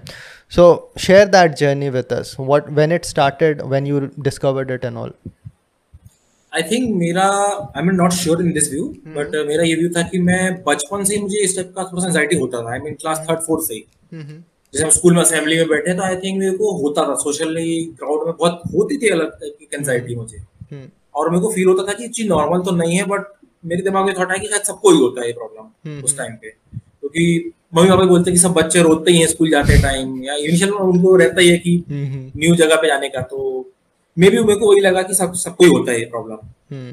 तो मेरे साथ था कि इनिशियल में थोड़ी सी होती थी एनजाइटी बट मैं दोस्तों घुल मिल जाता था तो मेरे को इतनी प्रॉब्लम महसूस नहीं हुई उस टाइम okay. बट कभी जब अकेले रह रहा था थोड़ी बहुत ये होती थी मेरे को। फिर क्लास टेंथ तक तो यही सीन था एंड क्लास इलेवेंथ में मैंने सोचा कि जब हम सब ग्रुप हम लोग का बना था जो टेंथ स्कूल था हम्म। तो उसमें डिसाइड किया कि सब जेई का पढ़ ही रहे थे हम्म। तो जेई में जैसे हम लोग जाते हैं इलेवेंथ में तो हमारा एकदम सब्जेक्ट का बर्डन बहुत पड़ता है बहुत हमको हाई सिलेबस काफ़ी अमाउंट में रहता है तो मैं इनिशियली तो अच्छा कर रहा था एंड मैंने जबलपुर में लोकल कोचिंग ज्वाइन किया था वहाँ पे ऑफलाइन कोचिंग ही था। hmm. तो उस टाइम मैंने जो ज्वाइन किया था initially I was doing well वहाँ पे जो टेस्ट भी होते थे तो मैं I mean initially used to top ten ऐसे ही रहता था मेरा रैंक जनरली okay. जो इंटरनल टेस्ट होते थे क्लास में। तो एट दैट टाइम लगता था कि शायद अच्छा हो सकता है जेई का उस टाइम भी। hmm. और बट आई गेस कि वहाँ पे चूँकि लोड अपना इतना बढ़ चुका था अगर जरा सा भी अपना चूँकि हर स्टूडेंट के में होता है मेरे ख्याल से कि थोड़ा बहुत बैकलॉग आता ही है। और आप जब आप उसको मैनेज नहीं कर पाए तो थोड़ा स्ट्रेस तो होता है नॉर्मल होता है वो। बट हम्म, uh, मेरे ख्याल से मेरा उसका उस टाइम स्ट्रेस मैनेज करना मेरे को आता नहीं था। हम्म। मैं ये कहूँगा तो मैं स्ट्रेस में मैनेज कर ही नहीं पा रहा था कि स्ट्रेस मैनेज करते कैसे हैं। तो आई थिंक जो भी हार्मोनल इन्फ्लक्चुएशन रहते हैं अपने इसमें ब्रेन में हम्म, तो उस वजह से मेरी ये प्रॉब्लम मतलब सिर्फ़ उसी से रिलेटेड नहीं थी। अब वो दूसरी जगह मेरे को ऑब्ज़र्व होने लग गई थी। हम्म, हम्म। मैं कोई चीज़ को इधर से उठा के इधर रख रहा हूँ तो मेरे को सेटिस्फेक्शन नहीं आ रहा। मेरे को क्लियरली दिख रहा है समझ आ रहा है दिमाग से कि चीज़ उठा के यहाँ रख दी है। But hmm. मैं उसको सेटिस्फेक्टरी लेवल पे फील ही नहीं कर पा रहा हूँ। Is it like OCD like we are particular about ये ऐसे लाइन में होना चाहिए ऐसे होना चाहिए। जनरली हाँ, इसी को हम ओसीडी बोलते हैं ओसीडी का ही इनिशियली आई थिंक कह सकता हूँ। इनिशिएशन यहीं से स्टार्ट हुआ था मेरा। तो मैं कुछ चीज़ उठा के रख मेरे को सेटिस्फेक्शन फील ही नहीं हो रहा। मेरे को लग रहा था कि कुछ चीज़ मिस आउट हुई है अभी कुछ चीज़ अधूरी रह गई है। Incomplete hmm, hmm. है। हम्म। तो मैं उसको उठा के दोबारा रखता था। जबकि मेरे को समझ में आ कोई लॉजिक नहीं है क्योंकि इसका क्या यूज़र रहेगा मैं उसको ऐसे रखूँगा ऐसे उससे कोई फ़र्क नहीं पड़ रहा। समझ में सब आ रहा है ब्रेन को बट फील नहीं आ रहा। हम इमोशंस उसमें वैसे नहीं ले पा रहे थे। तो ऐसे केस में प्रॉब्लम यहाँ से स्टार्ट होने लगती है कि आपको यहाँ से आपकी प्रॉब्लम इनिशिएट हो गई है और आपको स्ट्रेस मैनेज करना नहीं आ रहा है। Okay. तो स्ट्रेस आपका और आई थिंक हार्मोनल इम्बेलेंस बढ़ाता जाता है. ये मेरा भी. और उससे होता गया कि मैं हर छोटी छोटी चीज़ों में मेरे की प्रॉब्लम बढ़ती गई। hmm. तो ये क्लास आई थिंक ट्वेल्थ या जस्ट उसके पहले इलेवन जब खत्म ही हुआ था तब मेरे पापा ने ऑब्ज़र्व किया था कि ये प्रॉब्लम आई थिंक नॉर्मल नहीं है। होता है स्ट्रेस होता है चिड़चिड़ाहट आती है बट ये नॉर्मल नहीं है। ये जितना हर छोटी छोटी चीज़ों पे इतना ज़्यादा इशू बन रहा है तो ये नॉर्मल नहीं है। इसको इसका प्रॉब्लम अगर है तो ये हमें दिखाना चाहिए क्या फ्रस्ट्रेशन या फिर ऐसा चिड़चिड़ाहट भी रहता था? ओके या फ्रस्ट्रेशन बहुत रहता था उस टाइम हम्म। चिड़चिड़ाहट जबकि मैं उस वक्त टेस्ट में अच्छा भी कर रहा था मैं। But hmm. मेरे को फ्रस्ट्रेशन चिड़चिड़ाहट अपने में नेचुरली आ रहा था अंदर से मुझे। हम्म, तो ऐसे पॉइंट पे मेरे साथ यही प्रॉब्लम होता था कि मेरे को समझ ही नहीं आ रही हो क्यों रहा है। जब हमें हमको अगर कुछ समझ नहीं आ रही कि वो हो क्यों रही तो हमको फियर क्रिएट करती है हमारे मन में। इससे कहीं कुछ बड़ी प्रॉब्लम तो नहीं हो जाए। तो हम्म। उसको हम अप्रीहेंड कर करके और अपना एक्सपेक्ट मतलब आई मीन थॉट अपना और गलत साइड जाते जाते हैं। हम समझ ही नहीं पाते हैं और जब और मैंने इसमें यही सुना था कि क्या कहते हैं जब हम इतना ज़्यादा इसमें परेशान हो जाते हैं स्ट्रेस से तो हम इतना थक जाता है हमारा ब्रेन कि हम लॉजिकल सोचना ही बहुत मुश्किल हो जाता है उस पॉइंट हमें। उतनी एनर्जी हम दे ही नहीं पाते लॉजिकल सोचने के उस टाइम पे। जब जो लॉजिकल सोच रहे हैं उसको इम्प्लीमेंट कर पाए। हमको उस वक्त लगता है इतना फियर अंदर से इतना चेस्ट में मतलब भारी लगता था। हम हमारा प्रायोरिटी उस वक्त ये रहता था कि हम इसको खत्म करें एट एनी हाउ तो वो चीज़ से ये प्रॉब्लम बढ़ता गया तो पापा ने भी ये चीज़ देखी तो हमने साइकेट्रिस्ट को कंसल्ट कराना स्टार्ट किया। तो चूँकि ये प्रॉब्लम हमारे लिए न्यू थी हमको पता नहीं होता ये सब चीज़ें क्या होती हैं तो डॉक्टर ने मेडिसिन भी दी। इनिशियली वर्क हुई बट मेडिसिन कौन से मेडिसिन इसमें अपने ये एंटी डिप्रेसेंट ये इनकी क्लास रहती है। Are they like dangerous to take those medicines नहीं। नहीं? नहीं ऐसा अपन ये नहीं कह सकते। हाँ ये है कि अगर जिसको ऐसे सिम्टम्स नहीं है उनके लिए हो सकती है बट जो अगर डॉक्टर डायग्नोस कर रहा है ये डॉक्टर के ही बेस पे लेनी ली जानी चाहिए और इवन ये मेडिसिन मुझे याद है जब भी मैं मेडिसिन लेने जाता था तो हमेशा वो शॉप वाला ही बोलता था कि हम इसका पहले प्रिस्क्रिप्शन दो उसके बिना हम नहीं देंगे ओके ओके ओके। ये कोई मेडिसिन ऐसे नहीं ले सकता ये वाली। हम्म, हम्म, हम्म। और तो मैंने इनिशियली इसमें चूँकि हम रेस्टलेस बहुत थे उस टाइम और चूँकि प्रॉब्लम न्यू थी हमको पता नहीं चल रहा था कि सॉल्व कैसे होगी। तो इनिशियली में बहुत सारे साइकेट्रिस्ट बदलते गए क्योंकि हमको पता ही नहीं था कि सॉल्व होती कैसे इन जनरल ओके तो इसमें टाइम लगता है। नहीं I want to like point out over here कि there are lot of psychiatrist who just whenever you go कि मेरे को ऐसा प्रॉब्लम हो रहा है they just give you prescription like medicine ले लो। ऐसे प्रॉब्लम्स काफ़ी जगह तुम्हें देखने को मिलेंगे। They are lot of reasons for that like finding a legit psychiatrist is difficult and it is very important क्या होता है कि इस दुनिया में कोई है नहीं जिसे स्ट्रेस नहीं होता या फिर. एंगजाइटी मैं ये मानता हूँ कि दे आर सम पीपल जिन्हें शायद अभी तक एंगजाइटी कभी फेस नहीं हुआ होगा। एक पॉइंट था जब मुझे भी आज तक एंग्जाइटी फेस नहीं हुआ ऐसा था, लेकिन बाद में मैंने फेस किया अपने लाइफ में। तो ऐसा हो सकता है कि तुमने आज तक फेस नहीं किया, हो सकता है बाद में फेस करोगे, लेकिन स्ट्रेस तो सबने फेस किया ही है। But it is important to understand the intensity like certain certain discomfort is natural and you have to yeah. learn. But there reaches ऐसे एक्चुअल में तो कुछ लोगों को प्रॉब्लम है ना जिसमें they need help from someone else so it is very important for you to decide which level you are at and also find out the right person who is like legend है ना? तो initially मेरे साथ हुआ भी यही पे था। जब मैंने साइकेट्रिस्ट को कंसल्ट करा था तो इनिशियली उनके सेशन उनके साथ मेरे ज़्यादा देर रहते नहीं थे। आई मीन दस पंद्रह मिनट का रहता था।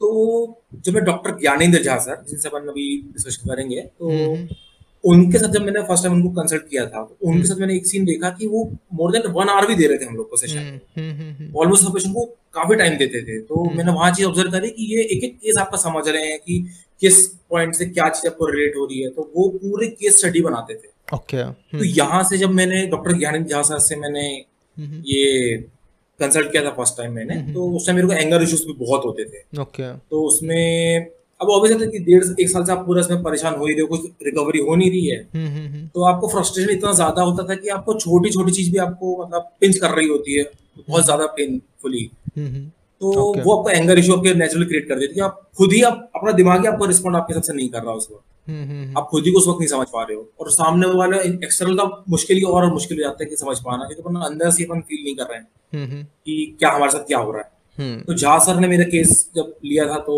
इनिशियली काफ़ी हम लोग की सेटिंग्स रहती थी।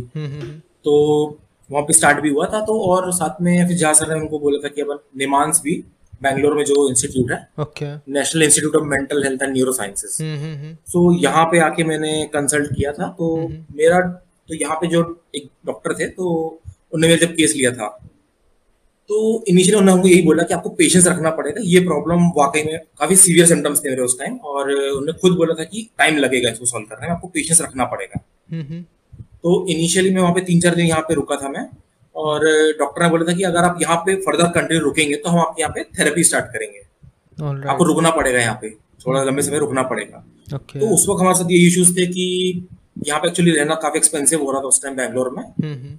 और पापा का पापा गवर्नमेंट जॉब में भी हैं तो उस टाइम वो इजिली नहीं आ पा रहे थे बार बार आना जाना दिक्कत होता था। और मेरी उस वक्त कंडीशन ये थी कि अकेला मतलब मम्मी मेरे को हैंडल नहीं कर पाती उस वक्त। मम्मी भी काफ़ी इमोशनल हो जाती थी तो मॉम की ऑब्वियस बात है कि वो काफ़ी इमोशनल वो नहीं देखना चाहती कि उनके कोई बच्चा उनके साथ ऐसा ऐसा तकलीफ़ में हो। तो वो भी इमोशनल हो जाती थी तो ये चीज़ मैंने ये चीज़ सोच के सबने डिसाइड किया कि हम जबलपुर में रह के ही ट्रीटमेंट कराएँगे। और हम डॉक्टर जहा सर से तो काफ़ी टाइम से हम ट्रीट ले, ले ही रहे थे।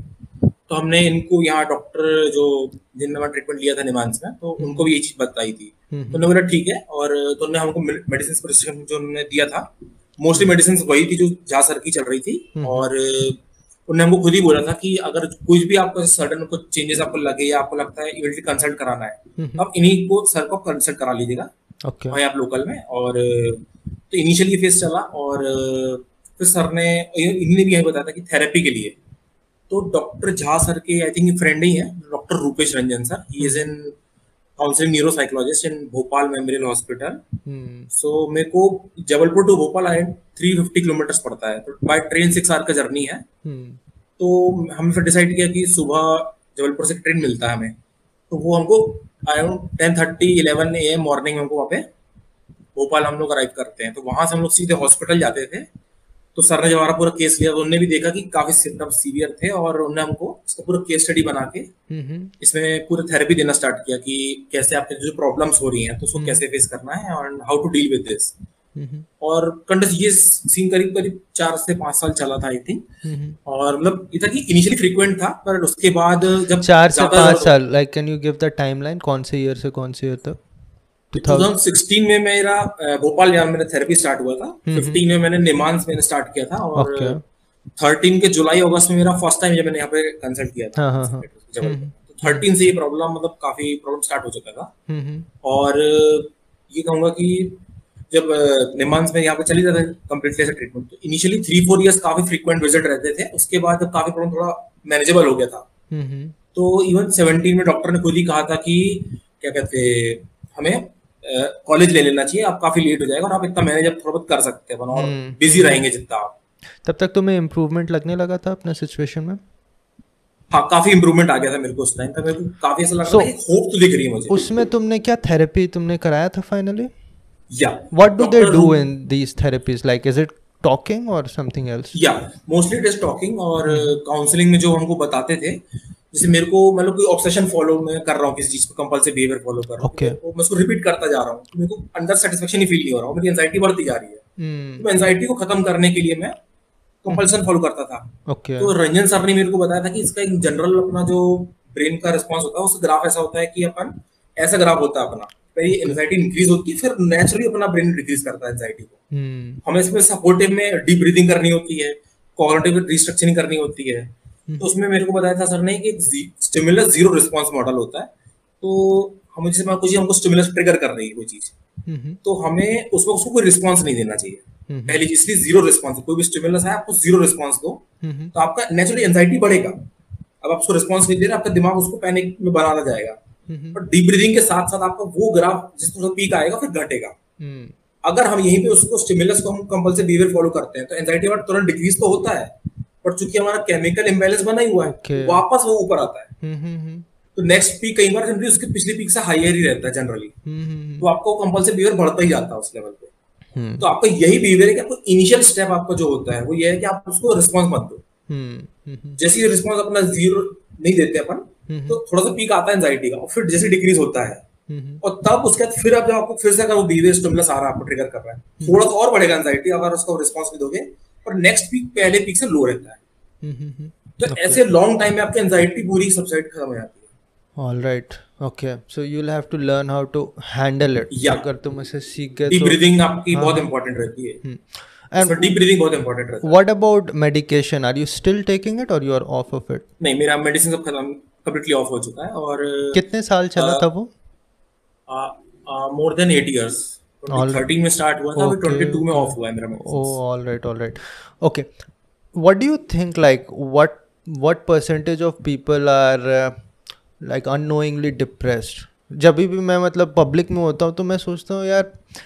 लोगों के लाइफ में कितने सारे प्रॉब्लम हैं। और the when they start growing they start facing like financial crunch और how to make a living और they also face losses like loss of someone close one तो ये सारे एम्पलीफाई करते जाते हैं। What do you think about that like they are not paying attention towards it specially हमारे country में।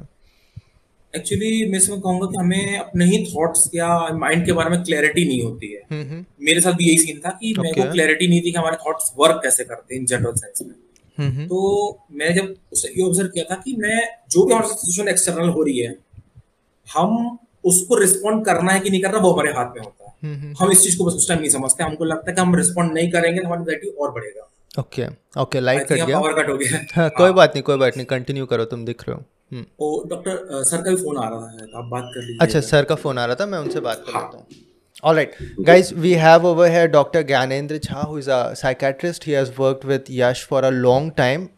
Actually ये प्रॉब्लम के स्टार्टिंग से वो यश को देख रहे हैं एंड एक तरह से उन्होंने पूरा स्टोरी देखा है कि where he was and where he is now अभी जैसा तुमने सुना कि इज़ ऑफ़ द मेडिकेशन और ये बहुत ही अच्छा कर रहा है अपने लाइफ में, अपना करियर परस्यू कर रहा है, अपना पैशन परस्यू कर रहा है।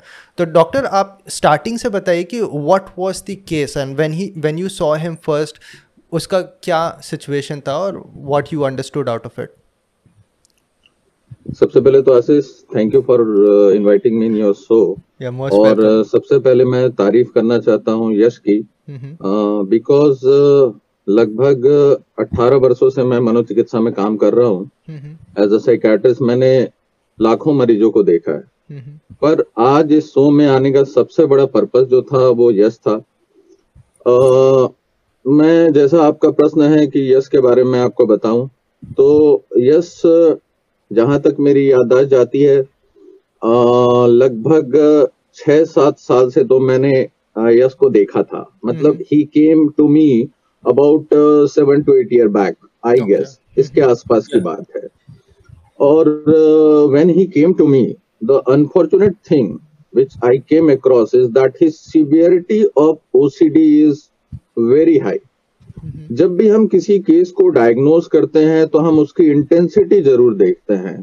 जो इंटेंसिटी होती है वो हमें हेल्प uh, करती है to decide about our treatment plan कि हम किस ट्रीटमेंट प्लान में चलने वाले हैं। Whether there is need of counselling और psychotherapy alone there is need of treatment by pharmacology और where there is need of combined therapy is required इसका डिसीज़न हम तभी ले पाते हैं after making a diagnosis we have to understand and we have to label whether the person is suffering from mild like in case of Yash OCD mild OCD और moderate और severe और very severe these are the categories of OCD in different categories we see different patient but unfortunately when Yash came to me he was having very severe OCD. और जो मैं तारीफ़ यश की कर रहा था, शुरुआत में आते ही वह इसलिए किया कि मैंने जो सोसाइटी में देखा है, बहुत ही कम लोगों में वो करेज है, वो साहस है जो यश दिखा रहा है इस सोशल प्लेटफॉर्म पे सबके सामने कि yes I was having this psychiatric disorder I am not ashamed of it it is simply a disorder like any other disorder of the body. हम यही चीज़ रोज बताने की कोशिश करते हैं। तो यश का केस कुछ ऐसा ही था।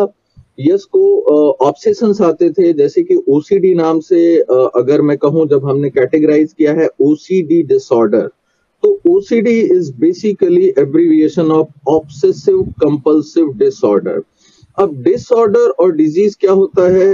अगर हमें ये समझना है तो लाइक अगर हम डिज़ीज़ की बात करें तो tuberculosis is a disease it is not a disorder because tuberculosis के किसी पेशेंट में जब हम स्पूटम एग्जामिनेशन करते हैं तो हमें बैक्टीरियल इन्फेक्शन ट्यूबरकुलाई बेसिलाई देखने मिलता है. वी कैन डिटेक्ट इट तो ऐसी कोई भी चीज़ जिसमें हम पैथोजेनेसिस में इन्फेक्टिव कॉज या एनी अदर कॉज डिटेक्ट कर लेते हैं, उसको हम कहते हैं डिज़ीज़ डिसऑर्डर साइकेट्री में मोस्टली आप डिज़ीज़ कभी नहीं कहते बिकॉज़ कोई भी पर्टिकुलर डेफिनेटिव डायग्नोसिस नहीं होती साइकेट्री में। साइकेट्री में मोस्टली क्लिनिकल हिस्ट्री से ही हम लोग डायग्नोसिस बनाते हैं। There are criteria given by the international classification of disorders there are criteria given by DSM which is a diagnostic manual of American society तो यस को जो प्रॉब्लम था, वो ओसीडी था। ओसीडी में ऑब्सेशन होता है कंपल्सन होता है। अब ऑब्सेशन और compulsion first of all OCD is an anxiety disorder एक तनाव का रोग है। मस्तिष्क में कुछ ऐसे केमिकल चेंज होते हैं जिसकी वजह से ओसीडी होता है और जिसमें हमें ऑब्सेशन मिलता है कंपल्सन मिलता है। ऑब्सेशन इज़ लाइक जैसे uh, यश के दिमाग में आता था कि मुझे इस व्यक्ति को टच करना है। अब उसके दिमाग में जब यह थॉट या इम्पल्स या इमेज जैसे मैंने कहा ओसीडी इतनी ये ये एक सिंड्रोम की तरह है। मतलब we see so many, so many manifestations, so many symptoms of OCD. But I am talking about yes कि उसे क्या था? तो यस को ये था कि उसे इम्पल्स आते थे कि मुझे इसे टच करना है। If I not touch him तो उसे रेस्टलेस होता था। उसे लगता था something is incomplete and I have to touch that person और दैट आर्टिकल अगर मैंने ये नहीं किया तो मैं रिलैक्स नहीं रह सकता। And because of this anxiety provoking impulse उसे कंपल्सन मतलब एक्टिविटी करनी पड़ती थी इस एंजाइटी को रोकने के लिए उसे टच करना पड़ता था। जब वह टच करता था तो उसका ये anxiety for a time being reduce हो जाता था। हम्म, हम्म, तो बेसिकली इस प्रकार के सिम्टम यश को आते थे। Okay okay. तो इसका सोर्स क्या है? मतलब वाई इज़ इट यश क्योंकि बहुत लोगों को ऐसा नहीं भी है है ना? कि इज़ इट जेनेटिक और is it some life instance why is it with Yash और वॉज़ इट विथ यश देखिए ये आपने बहुत अच्छा प्रश्न किया है। हम्म। जैसा मैंने शुरू में ही कहा था कि अभी तक हमारे बॉडी के बहुत सारे अंगों पे बहुत रिसर्च हो चुके हैं। हम्म, हम्म। लेकिन अभी भी हम लोग ब्रेन के मैकेनिज्म को अच्छे से नहीं समझ पाए हैं। Still there are so many research going on और ये क्वेश्चन अक्सर लगभग हर रोज मुझे पेशेंट ज़रूर पूछते हैं कि सर ओसीडी अगर हुआ है मुझे तो मुझे ओसीडी क्यों हुआ है? हम्म, हम्म। तो देखिए अब ये हम लोग बाकी डिसऑर्डर के लिए बहुत आसानी से कह सकते हैं कि भाई आप बैक्टीरिया के संपर्क में आए आप वायरस के संपर्क में आए हम्म, इसलिए आपको ये बैक्टीरियल डिसऑर्डर हो गया आपको ये वायरल डिसऑर्डर हो गया आपको ये पैथोलॉजिकल इंफ्लेमेटरी डिसऑर्डर हो गया। लेकिन साइकेट्री के केसेस में बहुत अनफॉर्चुनेट ये है क्योंकि हमारी डेफिनेटिव डायग्नोसिस नहीं है। हमारे पास में कोई ऐसे बैक्टीरियल या वायरल ऑर्गेनिज्म से ये नहीं होता है। तो बहुत बड़ा रोल आपके जेनेटिक्स का है और साइकोसोशल फैक्टर्स का है। मैंने शुरू में ही कहा कि OCD is an anxiety disorder हमने देखा है कि कुछ एक खास पर्सनालिटी टाइप जो कि बहुत ही एंजाइटी प्रोन होते हैं उनमें ओसीडी के होने की पॉसिबिलिटी हाई होते हैं। इवन अगर मैं थोड़ा पीछे जाऊँ जब साइकेट्री में ओसीडी की खोज हो रही थी तो यह माना जाता था कि कुछ पर्टिकुलर पर्सनालिटी जो आज भी परसिस्ट करते हैं जिसे हम लोग ऑब्सेसिव कंपल्सिव पर्सनालिटी ट्रेट वाले लोग कहते हैं। Trait they are not you know having any disorder they have that particular trait जिनको हम लोग आम बोलचाल की भाषा में डे टू डे में आप कहते हैं कि this person is very perfectionist तो यह माना जाता था कि ये जो परफेक्शन है हम्म। यह एक लिमिट तक ट्रेड बना रहता है लेकिन ऐसे लोगों में ये बहुत हाई प्रोबेबिलिटी होती है कि ये ट्रेड से बहुत आगे बढ़कर डिसऑर्डर में कन्वर्ट हो जाता है हम्म। अब बायोलॉजिकल थ्योरीज जो दी जाती हैं बायोलॉजिकल मतलब आपके केमिकल चेंज होते हैं आपके ब्रेन के सर्टन पार्ट में जैसे ओसीडी में अगर हम कहें तो ब्रेन के ऑर्बिटो कॉर्टिको थैलेमिक पार्ट होता है। मतलब आप ये समझिए कि हमारे ब्रेन को फ्रंटल पेराइटल ऑक्सीपिटल और टेम्पोरल लोब हम्म। इस तरीके से उसका डिवीज़न किया गया है। हर एक लोब का अपना एक पर्टिकुलर काम है। ओसीडी के केस में जो स्टडीज़ हुई हैं जो रिसर्च हुई हैं उसमें यह जानकारी में आया है कि जो व्यक्ति ओसीडी से पीड़ित होता है उसका जो फ्रंटल कॉर्टेक्स होता है उसमें कुछ ऐसे रासायनिक परिवर्तन होते हैं जिसकी वजह से ओसीडी का जन्म होता है। और वह जो रासायनिक परिवर्तन है दरअसल वह आपके मस्तिष्क में फ्रंटल कॉर्टेक्स में सिरोटोनिन की मात्रा के घटने से पैदा होती है। The unfortunate part with us is still that that we cannot show this change in your brain in any MRI or CT film. Mm-hmm. We can only diagnose this disorder on the basis of clinical history and on the basis of interview skill of psychiatrist or psychologist. Okay तो आपके पास काफ़ी cases आते होंगे।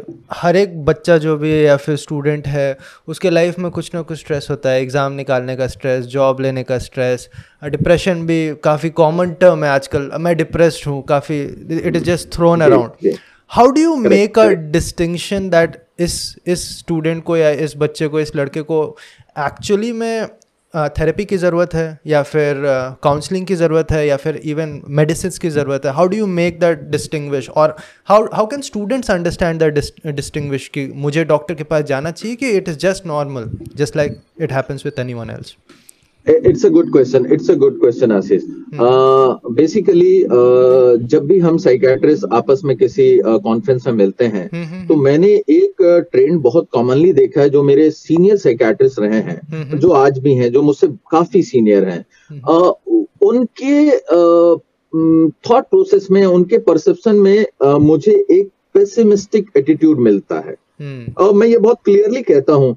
Pessimistic in the sense कि उनके पास में mostly patient को तब लाया जाता था जब वो साइकोटिक होता था हम्म, हम्म। देखिए हम लोग मोटे तौर पर साइकेट्रिक डिसऑर्डर को दो भागों में बांटते हैं neurotic disorder and psychotic disorder सरल हम्म। तरीके से आम आस, आम आदमी के समझने के लिए अगर इंसान समझ रहा है कि उसके साथ कुछ तो गलत हो रहा है कुछ उसके बिहेवियर में उसके दिनचर्या में उसके सोच में उसके इमोशंस में चेंजेस आ रहे हैं। मतलब the person is suffering from a neurotic disorder there is high possibility लेकिन एक ग्रुप होता है जिसको आपने टर्म सुना होगा बहुत सारे बॉलीवुड और हॉलीवुड मूवी में हम लोग यूज़ करते हैं आजकल स्कीजोफ्रीनिया बिकॉज़ इट इज़ या it is a prototype of psychotic disorder जिसमें पेशेंट्स को सारे असामान्य व्यवहार होते हैं। वह शक करता है वह गुस्सा करता है वह एब्यूजिव लैंग्वेज यूज़ करता है इनअप्रोप्रिएट बिहेवियर करता है but when I ask them is there anything wrong with you the answer is clear cut no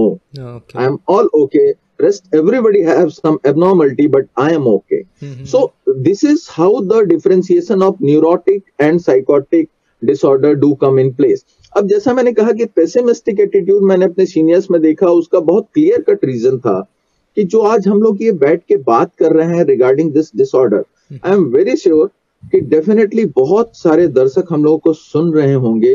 और वो शायद इनमें से कई ऐसे दर्शक होंगे जो पहली बार ओसीडी नाम सुन रहे होंगे हाँ, हाँ। क्योंकि मोस्टली जो हमारे पास पेशेंट आते हैं उनके पास अम्ब्रेला टर्म होता है कि sir I am suffering from depression क्योंकि ये इतना फैंसी टर्म है कि इसको सभी यूज़ करते हैं. Even if you are not able to sleep properly you say I am depress if you are having irritable issues you say I am depress because you don't know any other name of psychiatric disorder there are more than 400 plus psychiatric disorder but if I ask most of the people of the society I am I'm pretty sure that they will say yes uh, depression uh, yes schizophrenia and and the um, I don't think they will be able to say any other names.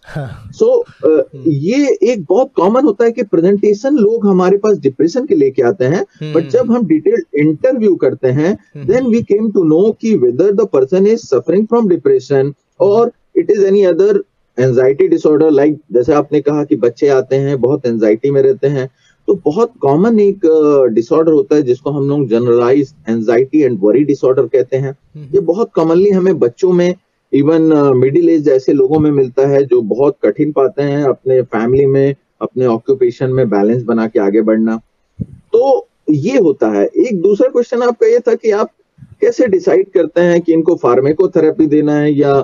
Counselling will help behaviour therapy will help जैसा मैंने शुरू में ही कहा था आपसे हम्म।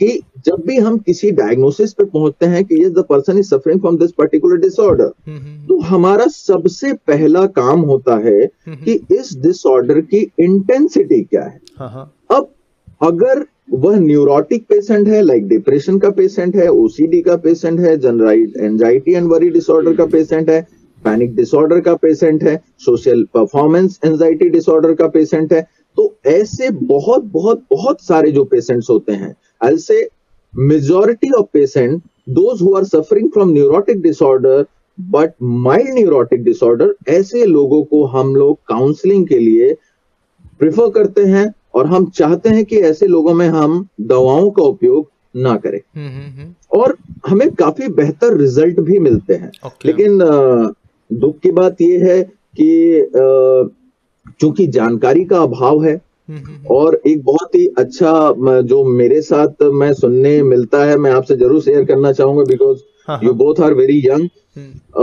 I am I am very satisfied and and I I have high hopes for this generation मैंने अक्सर देखा है कि जो भी हमसे एक जनरेशन या दो जनरेशन पहले के लोग हैं उनका हम्म। कहना होता है कि ये जनरेशन बर्बाद हो गई है ये मोबाइल पे रहती है हाँ। ये वैल्यूज़ नहीं समझती है। इस प्रकार के शब्दों का प्रयोग हमने देखा है बट आई टोटली डिसएग्री मेरा ये मानना नहीं है। मेरा ये मानना है कि मेरे पास फ़ोन आता है 16 साल के बच्चे का। वो मुझे कहता है कि सर कुछ ना कुछ मुझे है। There is something wrong with me और इस बात को मैं अपने घर वालों के साथ शेयर कर रहा हूँ और वो मुझे कह रहे हैं कि नहीं ये डिप्रेशन एंजाइटी कुछ नहीं होता। तुम्हें क्या परेशानी है? तुम्हारी ज़िंदगी में क्या परेशानी है? पैसे हाँ। हम देते हैं। तुम्हें करना क्या है? अच्छा तुम योगा किया करो। अच्छा तुम थोड़ा एक्सरसाइज uh, करो and everything will be all right it's a total denial it's a. Total denial and आप ये देखिए कि हमारी दुर्भाग्यता क्या है। मैं इतना दुर्भाग्यशाली होता हूँ उस जगह पे कि जब वो बच्चा मुझसे हेल्प मांगने आता है तो मैं उसकी मदद नहीं कर सकता। क्योंकि वो बच्चा मेरे सामने बैठा है वो मुझसे मदद चाहता है और मैं उसकी शत प्रतिशत मदद कर सकता हूँ। लेकिन that boy is basically can not give me consent for the treatment तो ये मुझे बहुत अच्छे से समझ में आता है कि जो हमारी ये यंग जनरेशन है they are very responsible and they know plenty of things इनके साथ अगर कोई समस्या है अगर मैं कहूँ कि अगर कोई समस्या है तो उनके साथ एक ही समस्या हो सकती है कि इनके पास इतने इंफॉर्मेशन है इतने ज़्यादा इंफॉर्मेशन है कि इसको हम कैसे परसीव करें कैसे हम इसको अंडरस्टैंड करें और किस तरीके से सही इंफॉर्मेशन को गलत इंफॉर्मेशन से हम डिफरेंशिएट करें this is a big challenge for the young generation आजकल बहुत यूट्यूबर्स भी मतलब सजेशंस दे रहे हैं या फिर गाइडेंस दे रहे हैं which I think is wrong until unless you are like trained in that और you are experience in that मतलब यूट्यूब के थ्रू अगर तुम कुछ सुन रहे हो और यू थिंक कि ऐसा है I think you should at least medical cases में you should consult someone who is experienced है ना? अ, आशीष ये तो बहुत सिंपल सी चीज़ है। मैं अ, मैं अपनी ओपीडी में ये अक्सर कहता हूँ कि जब आपको मोची की ज़रूरत होती है तो आपको मोची के पास जाना चाहिए ज्वेलरी शॉप में नहीं जाना चाहिए। और द अनफॉर्चुनेट थिंग इज़ कि जो सोशल मीडिया है इस पे किसी किस्म का कोई लगाम नहीं है रेगुलेशंस नहीं है। वेरिफिकेशन तो नहीं है यहाँ पर हाँ हाँ हम्म। आप आप अब मैं अभी आपसे कहता हूँ कि जो हमारे दर्शक हमसे जुड़े होंगे मैं उनसे कहता हूँ अभी आप जाइए और अ, हमें क्या चाहिए? हम हम हिंदुस्तानी के साथ एक समस्या है। हम लोगों को हर चीज़ इंस्टेंट चाहिए। हम्म, we need things right now hmm, hmm, मेरे पास लोग आते हैं तो कहते हैं सर आप कितने दिन में ठीक कर देंगे? Before making the diagnosis they want to know that how much period you are going to take hmm, hmm, तो मैं उनसे बहुत कॉमनली कहता हूँ मेरा आंसर ये बहुत कॉमन होता है उनसे कि जितनी बेहतर मेहनत आप करेंगे उतनी तेज रिज़ल्ट आएगी। क्योंकि आई नो कि मैं मेडिसिन से मदद कर सकता हूँ लेकिन वो जो थॉट प्रोसेस में चेंज हो रहा है हम्म, हम्म, आपको अपने जीवन में यदि बदलाव करना है तो कुछ चेंज तो आपको लाना होगा। हम्म, आप अपनी जीवन शैली को वैसे ही जिए जा रहे हैं। There is no change in your routine and you want great change in your life how is it hmm, और जो भी चेंज आ रहा है if it is coming by the medicine only when I withdraw the medicine you will be at zero जहाँ से आपने शुरू किया था। अभी आवाज़ आ रही है हमारी? राइट ओके है ना? हाँ। Yes yes I can hear you हाँ मैं ये पूछ रहा था कि are there some medicine that students और kids can get hooked into या फिर वो एडिक्टिव हो सकता है। ऐसे कुछ डेंजरस मेडिसिन हैं that they should be careful about जो इंस्टेंट uh, तुम्हें रिज़ल्ट तो दे दे लेकिन it is only like a drug definitely definitely Ashish सवाल बहुत अच्छा है। uh, देखिए अ, पहली बात कि अ, मैं ये ज़रूर कहूँगा कि आप कोई भी मेडिसिन लें तो आपने डॉक्टर के सलाह से लें अपने चिकित्सक के सलाह से लें। बिकॉज़ सी एक बहुत कॉमन परसेप्शन साइकेट्रिक डिसऑर्डर और उसके मेडिसिन के लिए हमारे सोसाइटी में है कि once you are a psychiatric patient you will always be a psychiatric patient आपने एक बार दवा ली तो दवा आप कभी नहीं छोड़ पाएँगे बिकॉज़ ये आपको सुलाती हैं ये नशे की गोलियाँ होती हैं। ये बहुत ही कॉमन है। इवन uh, मैं कहूँ कि मेरे रिलेटिव्स ऐसा बिलीव करते हैं तो कोई बहुत बड़ी बात नहीं। This is is what the you know intensity of stigma and myth you know which is you know around psychiatric treatment. तो जो आपका सवाल है अगर आप किसी विशेषज्ञ के सलाह अनुसार ही मेडिसिन ले रहे हैं तो ऐसी एक भी मेडिसिन नहीं है जिसका एडिक्शन आपको होगा। ओके हाँ अगर ये कहा जाए कि क्या एडिक्टिव मेडिसिन का उपयोग किया जाता है? यस डेफिनेटली किया जाता है। एग्ज़ाम्पल देर आर जैसे जैसे मैं आपसे कहूँ कि benzodiazepine which relieves your anxiety as well as improves your sleep जिसमें क्लोनाजिपाम आती है लोराजिपाम आता है डायजिपाम आता है क्लोडाजिपोक्साइड आता है अर्टिमाजी there are so many benzodiazepine we have right now और ये जो इतनी सारी कैटेगरी और इतने सारे नाम मैंने आपसे लिए ये एडिक्टिव हो सकते हैं यदि आपने इसको प्रिस्क्राइब ड्यूरेशन से ज़्यादा सेल्फ मेडिकेट करते रहे तो। Okay okay. क्योंकि हमें ये पता रहता है इस पर्टिकुलर केस में किस डोज में इस बेंजोडाइजिपिन का उपयोग करना है और कितने समय तक करना है? और इस मेडिसिन को हम कौन से ऐसे नॉन एडिक्टिव मेडिसिन से रिप्लेस करके सेम रिजल्ट्स ला सकते हैं? और most of the addictive medicine जो दी जाती हैं वो आपके ट्रीटमेंट के प्रारंभ में दी जाती है। क्योंकि ये मेडिसिन इतने पोटेंट होते हैं कि इनके रिजल्ट्स हमें बहुत क्विकली मिलते हैं एक्यूटली मिलते हैं। और उसके बाद हम लोग कोशिश करते हैं कि इन मेडिसिन को सब्सटीट्यूट करें लेस पोटेंट मेडिकेशन के साथ क्योंकि over the period of time जो मैंने आपसे कहा था कि इंटेंसिटी ऑफ़ डिसऑर्डर है वो विद दी ट्रीटमेंट धीरे धीरे घटने लगती है गिरने लगती है। तो okay. तो बहुत ऑब्वियस होता है कि जो ओवरऑल ट्रीटमेंट हम आपको देते हैं वह भी धीरे धीरे कम होने लगता है नंबर ऑफ़ मेडिकेशन घटते हैं उसकी जो डोजेस हम दे रहे हैं वो घटते हैं। और धीरे धीरे करके अगर आप चिकित्सकीय सलाह लेते हैं तो आपकी सारी गोलियाँ बंद होने की पूरी संभावना होती है in majority of your neurotic disorders okay alright doctor एक लास्ट क्वेश्चन आपसे पूछना था कि I want to know the numbers if there are any studies what do you think what percentage of youth actually faces this issue? whether they know it or not but they actually face it to a level that they should get some help is there any number like 20% 10% 30% Ashish the unfortunate thing is कि ये जो हमारा देश है इसमें जो youth है वो आज इतने बड़े तादाद में है कि प्रॉपरली एक इस तरीके की स्टडी तो कंडक्ट नहीं हुई है कि थ्रू आउट इंडिया इसकी क्या कंडीशन है आज के डेट में। जो मोस्टली हमारे पास में डेटा अवेलेबल है it is from the European country and America तो वो जो डेटा है और जो रिसेंट अभी स्टडीज़ हो रही हैं और अगर आप प्रैक्टिकली मुझसे कहते हैं तो परसेंट वाइज अगर एंजाइटी डिसऑर्डर की हम बात करते हैं तो anxiety disorder at least fifty to seventy percent of जो हमारा पॉपुलेशन है जो एडोलिसेंट टू एडल्ट फ़ेज़ की मैं बात कर रहा हूँ। एडोलिसेंट टू एडल्ट फ़ेज़ की। इसमें आने लगा है। जब हम लोग आज से पंद्रह साल पहले पढ़ते थे तो ये फिगर ट्वेंटी परसेंट और थर्टी परसेंट पर लाई करती थी। Okay. आज के रेट में ये फिगर बहुत ज़्यादा बढ़ चुका है। और प्रैक्टिकली जब मैं आज बैठ कर देता हूँ अपने ओपीडी में डेफिनेटली मैं ये बात शेयर करना चाहता हूँ कि I am very sad to see that uh, number of very very young kids are coming nowadays.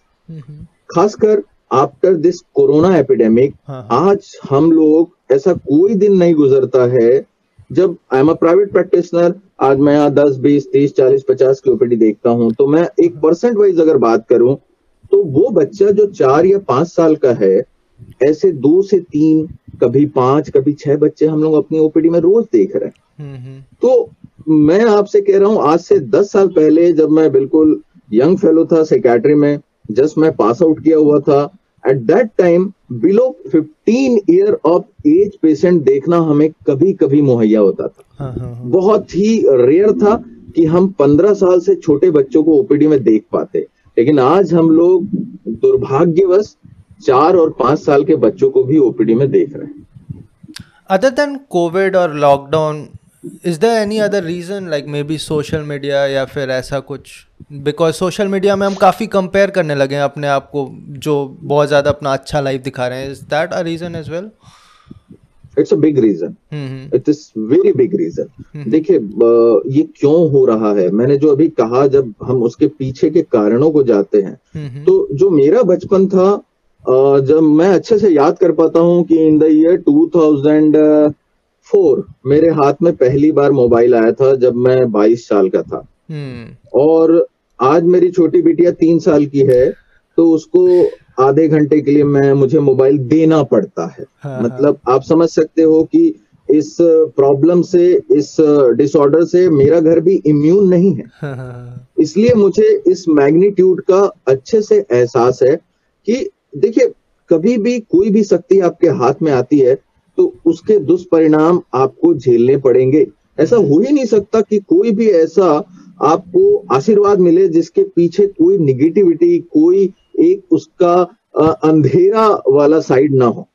तो जो आपने कहा सोशल मीडिया का, ये बिल्कुल हमें देखने मिलता है और एक बहुत बड़ा कारण है कि हम देखते हैं कि हाँ अभी आप मानिए मेरे पास ऐसे बच्चे आते हैं, वो कहते हैं कि, sir those who are studying in class four class five वो मुझसे आकर कहते हैं कि व्हेन आई आस्क देम कि क्या बनना चाहते हो बेटा तो they say me that I want to be a YouTuber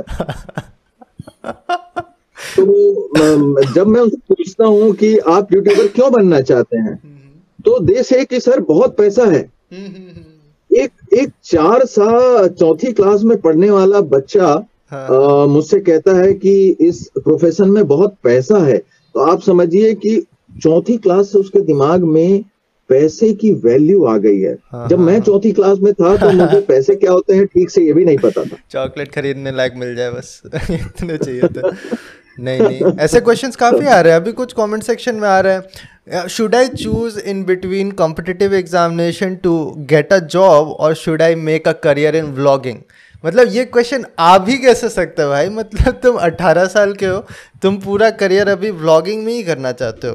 एक ऐसे प्लेटफॉर्म में जो 10 साल पुराना मैक्सिमम है ना? This is this is what the scenario is वो हम्म। जिनको देख रहे हैं उनसे वो इन्फ्लुएंस हो रहे हैं। हम्म, हम्म। आज बहुत सारे सक्सेसफुल यूट्यूबर हैं। तो जब उनको वो देखते हैं तो उन्हें लगता है कि हाँ अगर ये कर सकते तो मैं भी कर सकता हूँ।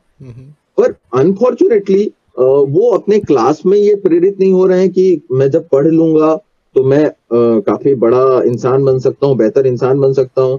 क्यों? क्योंकि जो सोशल प्लेटफॉर्म पे हमें लोग मिल रहे हैं उसमें जो मैं समझता हूँ बहुत कम ऐसे लोग हैं आज सोशल प्लेटफॉर्म में जो एक्चुअल में डिवोटेड हैं।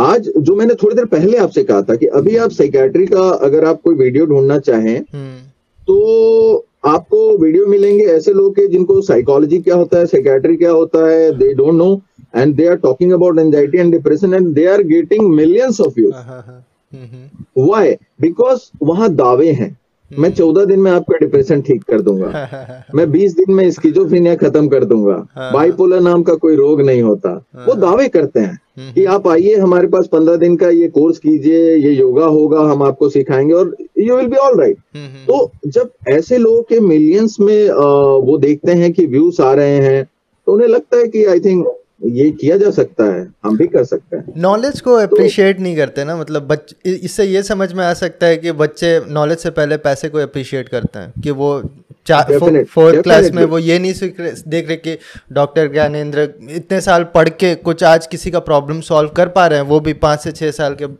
के उस पेशेंट से डील करने के बाद। तो वो स्किल जो है उसका वैल्यू नहीं कर पा रहे स्टूडेंट्स या बच्चे। वो मैंने आपसे शुरू ही कहा था आशीष कि बेसिकली जो जो लेवल ऑफ़ पेशेंस है हम्म, हम्म। वो मिस होता जा रहा है। हम्म, आज का जो युवा है उसमें बहुत ऊर्जा है। मैं ऊर्जा की बात नहीं कह रहा हूँ पर डायरेक्शन की जो कमी है वो अपने ऊर्जा को किस दिशा में ले जाना है वो यह भूल रहा है। अगर उसके पास में वो दिशा मिल जाए तो आज का युवा वह सब कुछ कर सकता है जो शायद मैं आज इमेजिन भी नहीं कर सकता। हाँ हाँ। जैसे लोग तो, पहले ऐसे दस मिनट के वीडियो देखते थे अभी एक मिनट के टिकटॉक भी वो नहीं देख पा रहे या रील्स भी नहीं तो उनका कंसंट्रेशन स्पैन कम होते जा रहा है कि अब वो किसी पे कंसंट्रेट ही नहीं कर पा रहे तो वो क्लास कैसे अटेंड करेंगे एक घंटे का जिसमें पढ़ाई चल रहा है? है ना? बिल्कुल बिल्कुल बिल्कुल सही कहा आपने और और उन्हें इंस्टेंट रिज़ल्ट चाहिए। हाँ हाँ हाँ। उन्हें ये चाहिए कि अगर मैं कुछ करता हूँ तो मुझे इमीडिएट अप्रिशिएशन मिलना चाहिए in form of anything in form of views in form of money in form of any any gift hmm. मुझे तुरंत मिलना चाहिए। मतलब they can't wait for the appreciation मुझे हाँ। अच्छे से याद है कि जब हम अपनी रेसिडेंसी करते थे उस समय हम हम हम एक ऐसे समय में रहे जो ट्रांजिशन पीरियड था। हॉट हम्म, हम्म। का भी ट्रांजिशन पीरियड था। तो हमारे नेटवर्क चला गया। क्या बोल रहे थे एग्जैक्टली सर यश मैं मैं ये कहना चाहता था हाँ, हाँ. कि हम हमारे हमारे समय में जो हमारे सीनियर्स थे वो हमें अप्रिशिएशन देने के लिए बहुत इंतज़ार करवाते थे। हाँ, हाँ. और ये हमारे हमारे पैटर्न में आ गया था हमारी पर्सनालिटी में आ गया था कि अप्रिशिएशन के लिए one has to wait for a long period तो ये this is missing now okay ठीक है मुझे याद है। हम्म, हम्म। सर ने बताया इस बारे में तो मुझे याद एक केस मैंने पढ़ा था जब सचिन तेंदुलकर रिटायर हुआ था। उसके बाद जाके उसके कोच ने उनको कहा था शाबाश। उनके पूरे करियर में वो कभी नहीं कहा गया था। हाँ, हाँ, हाँ. उनको लगता था कि अगर मैं इसको शाबाश कर लूँगा तो he will be over confident and he will it will hamper his performance उसको प्राइज देना और तुरंत क्विकली रिवॉर्ड देना this is dangerous because now they will be expecting और उन्हें वो सेटिस्फाई नहीं होंगे है ना? Yes yes yes exactly all right okay doctor thanks a lot for taking out your time और हमारे साथ शेयर करने के लिए। मुझे ऑथेंटिक इन्फॉर्मेशन चाहिए था क्योंकि हम जहाँ पे बात कर रहे हैं we we should not say anything मतलब हमारा एक्सपीरियंस नहीं है we should not say anything इसीलिए हमने आपको लाया और आपने काफ़ी टाइम दिया। इट इट्स ऑलमोस्ट लाइक एक पॉडकास्ट आपसे भी हुआ है करीब आधा घंटा तक हमने बात किया है। ना? Thank you for being over here and uh, बाकी हम यश से कंटिन्यू करते हैं कि हाउ इज़ हिज जर्नी उसका पास्ट हमने कर ही लिया। Thank you thank you for thank you for inviting me और सभी दर्शकों को मेरा नमस्कार और yes God bless you alright thank you doctor okay Yash काफ़ी बात किया हमने डॉक्टर से भी बहुत अच्छा से उन्होंने एक्सप्लेन किया। अच्छा हुआ कि हमने इसके बारे में ज़्यादा डीपली बात नहीं किया उनसे डिस्कस करने से पहले। तो उन्होंने मैक्सिमम सारे चीज़ कवर कर ही दिए कि what is the issue what you were facing and where you are right now what तुम तुम आज के यूथ को क्या बोलना चाहते हो? इतना एक्सपीरियंस के बाद जब तुमने इसे ऑलमोस्ट अ डेकेड तुमने इसे एक्सपीरियंस किया है या इससे लड़ा है तो what do want to say to young people like eighteen years old nineteen years old वो just starting up and maybe have not even discovered मैं इसमें यही कहूँगा कि आपको इनिशियल लेवल पे आपको कई चीज़ों में आपको डिसअपॉइंटमेंट मिलेगा क्योंकि जो हमें एक्सपेक्टेशन हम आजकल रखते हैं अपनी चीज़ों के लिए तो कोई भी हम जो सोशल मीडिया से इन्फ्लुएंस रहते हैं तो बहुत सारे हमारे एक्सपेक्टेशन बहुत लेवल पे हाई रहती है। हमको पूरा उसका पाथ भी नहीं पता होता है कि क्या क्या चीज़ें हमारे स्टेप्स होंगे उस, उस डायरेक्शन में। और हम सोचते हैं कि शायद डायरेक्ट अचीव हो जाता है या बहुत जल्दी अचीव होगा। तो ये। चीज़ मैं कहूँगा कि इनिशियल लेवल पे आपको जब ऐसा रिज़ल्ट नहीं मिल रहा है बहुत डिसअपॉइंटमेंट होगा। तो ऐसी प्रोसेस सबसे पहले अपने को पेशेंस एंड होप रखना पड़ेगा। क्योंकि इनिशियली होप नहीं मिलेगा मैं मानता हूँ।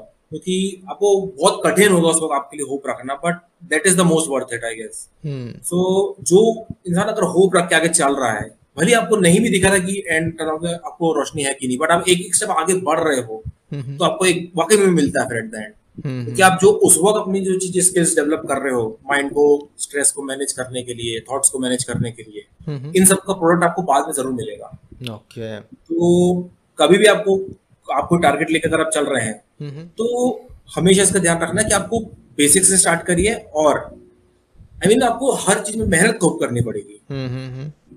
तो रिज़ल्ट तुरंत नहीं आता यू हैव टू हैव तुरंत रिज़ल्ट नहीं आते। या ओके ओके यश तुम्हारे मेंटल जर्नी और बैटल्स के बारे में तो हमने बहुत डिटेल से डिस्कस कर लिया। What are your future ambitions now that you are working as an engineer trying to build a career मेरा तो अभी आई I मीन mean, जो अभी तक जितना मेरा प्लान बना है उसमें तो hmm. मेरा प्रायोरिटी वाइज रखा है मैंने कि hmm. अगर मैं रिसर्च का मेरे को कोई अच्छा मौका मिलता है तो मैं जाऊँगा उसमें PhD I mean it's like this और अगर कोई अच्छा जॉब का भी ऑफ़र मिलता है कि इसमें मेरे को वर्क करने में मज़ा आ रहा है जिसको मेरे को पर्सनली वर्क सेटिस्फेक्शन रहेगा जो मेरे को देख के मतलब इन्फ्लुएंस कर रहा है कि हाँ ये वर्क मेरे को अच्छा लगेगा हम्म। तो मैं उसमें भी आऊँगा ऑल राइट ओके यश अभी तो काफ़ी टाइम है तुम्हारे पास डिसाइड करने के लिए और स्पेशली आईएससी का एक्सपीरियंस है और तुम्हें काफ़ी लोग ऐसे मिलेंगे जो कि तुम्हारा करियर शेप करेंगे या फिर तुम्हें और भी ऑप्शंस क्या है तुम्हारे पास वो तुम्हें पता चलेगा। तो इस पॉडकास्ट को हम यहीं ख़त्म करते हैं। काफ़ी चीज़ हमने डिस्कस किया है। Thank you for being over है तुम्हारा केस काफ़ी यूनिक था। आई होप कि लोगों ने समझा होगा और सुना होगा इसे ध्यान से। आ, तुम्हारे से किसी तरह से अगर लोग कांटेक्ट कर सके तो वो क्या होगा? किस किस प्रोफ़ाइल में होगे तुम social media and all email ID भी ईमेल आईडी ईमेल आईडी का नीचे डालने का बस एक ही डर है कि then you will start getting spams a lot क्योंकि आजकल लोग वो सीधा पिकअप कर लेते हैं। तो वो मैं डाल सकता हूँ डिफरेंट वे से। उसके अलावा Facebook Instagram all right Facebook तो मैं वो लिंक्स डाल दूँगा और इस पॉडकास्ट को हम यहीं ख़त्म करते हैं। And thank you for being over here, guys. Thank you for listening. I hope you got to learn something out of it.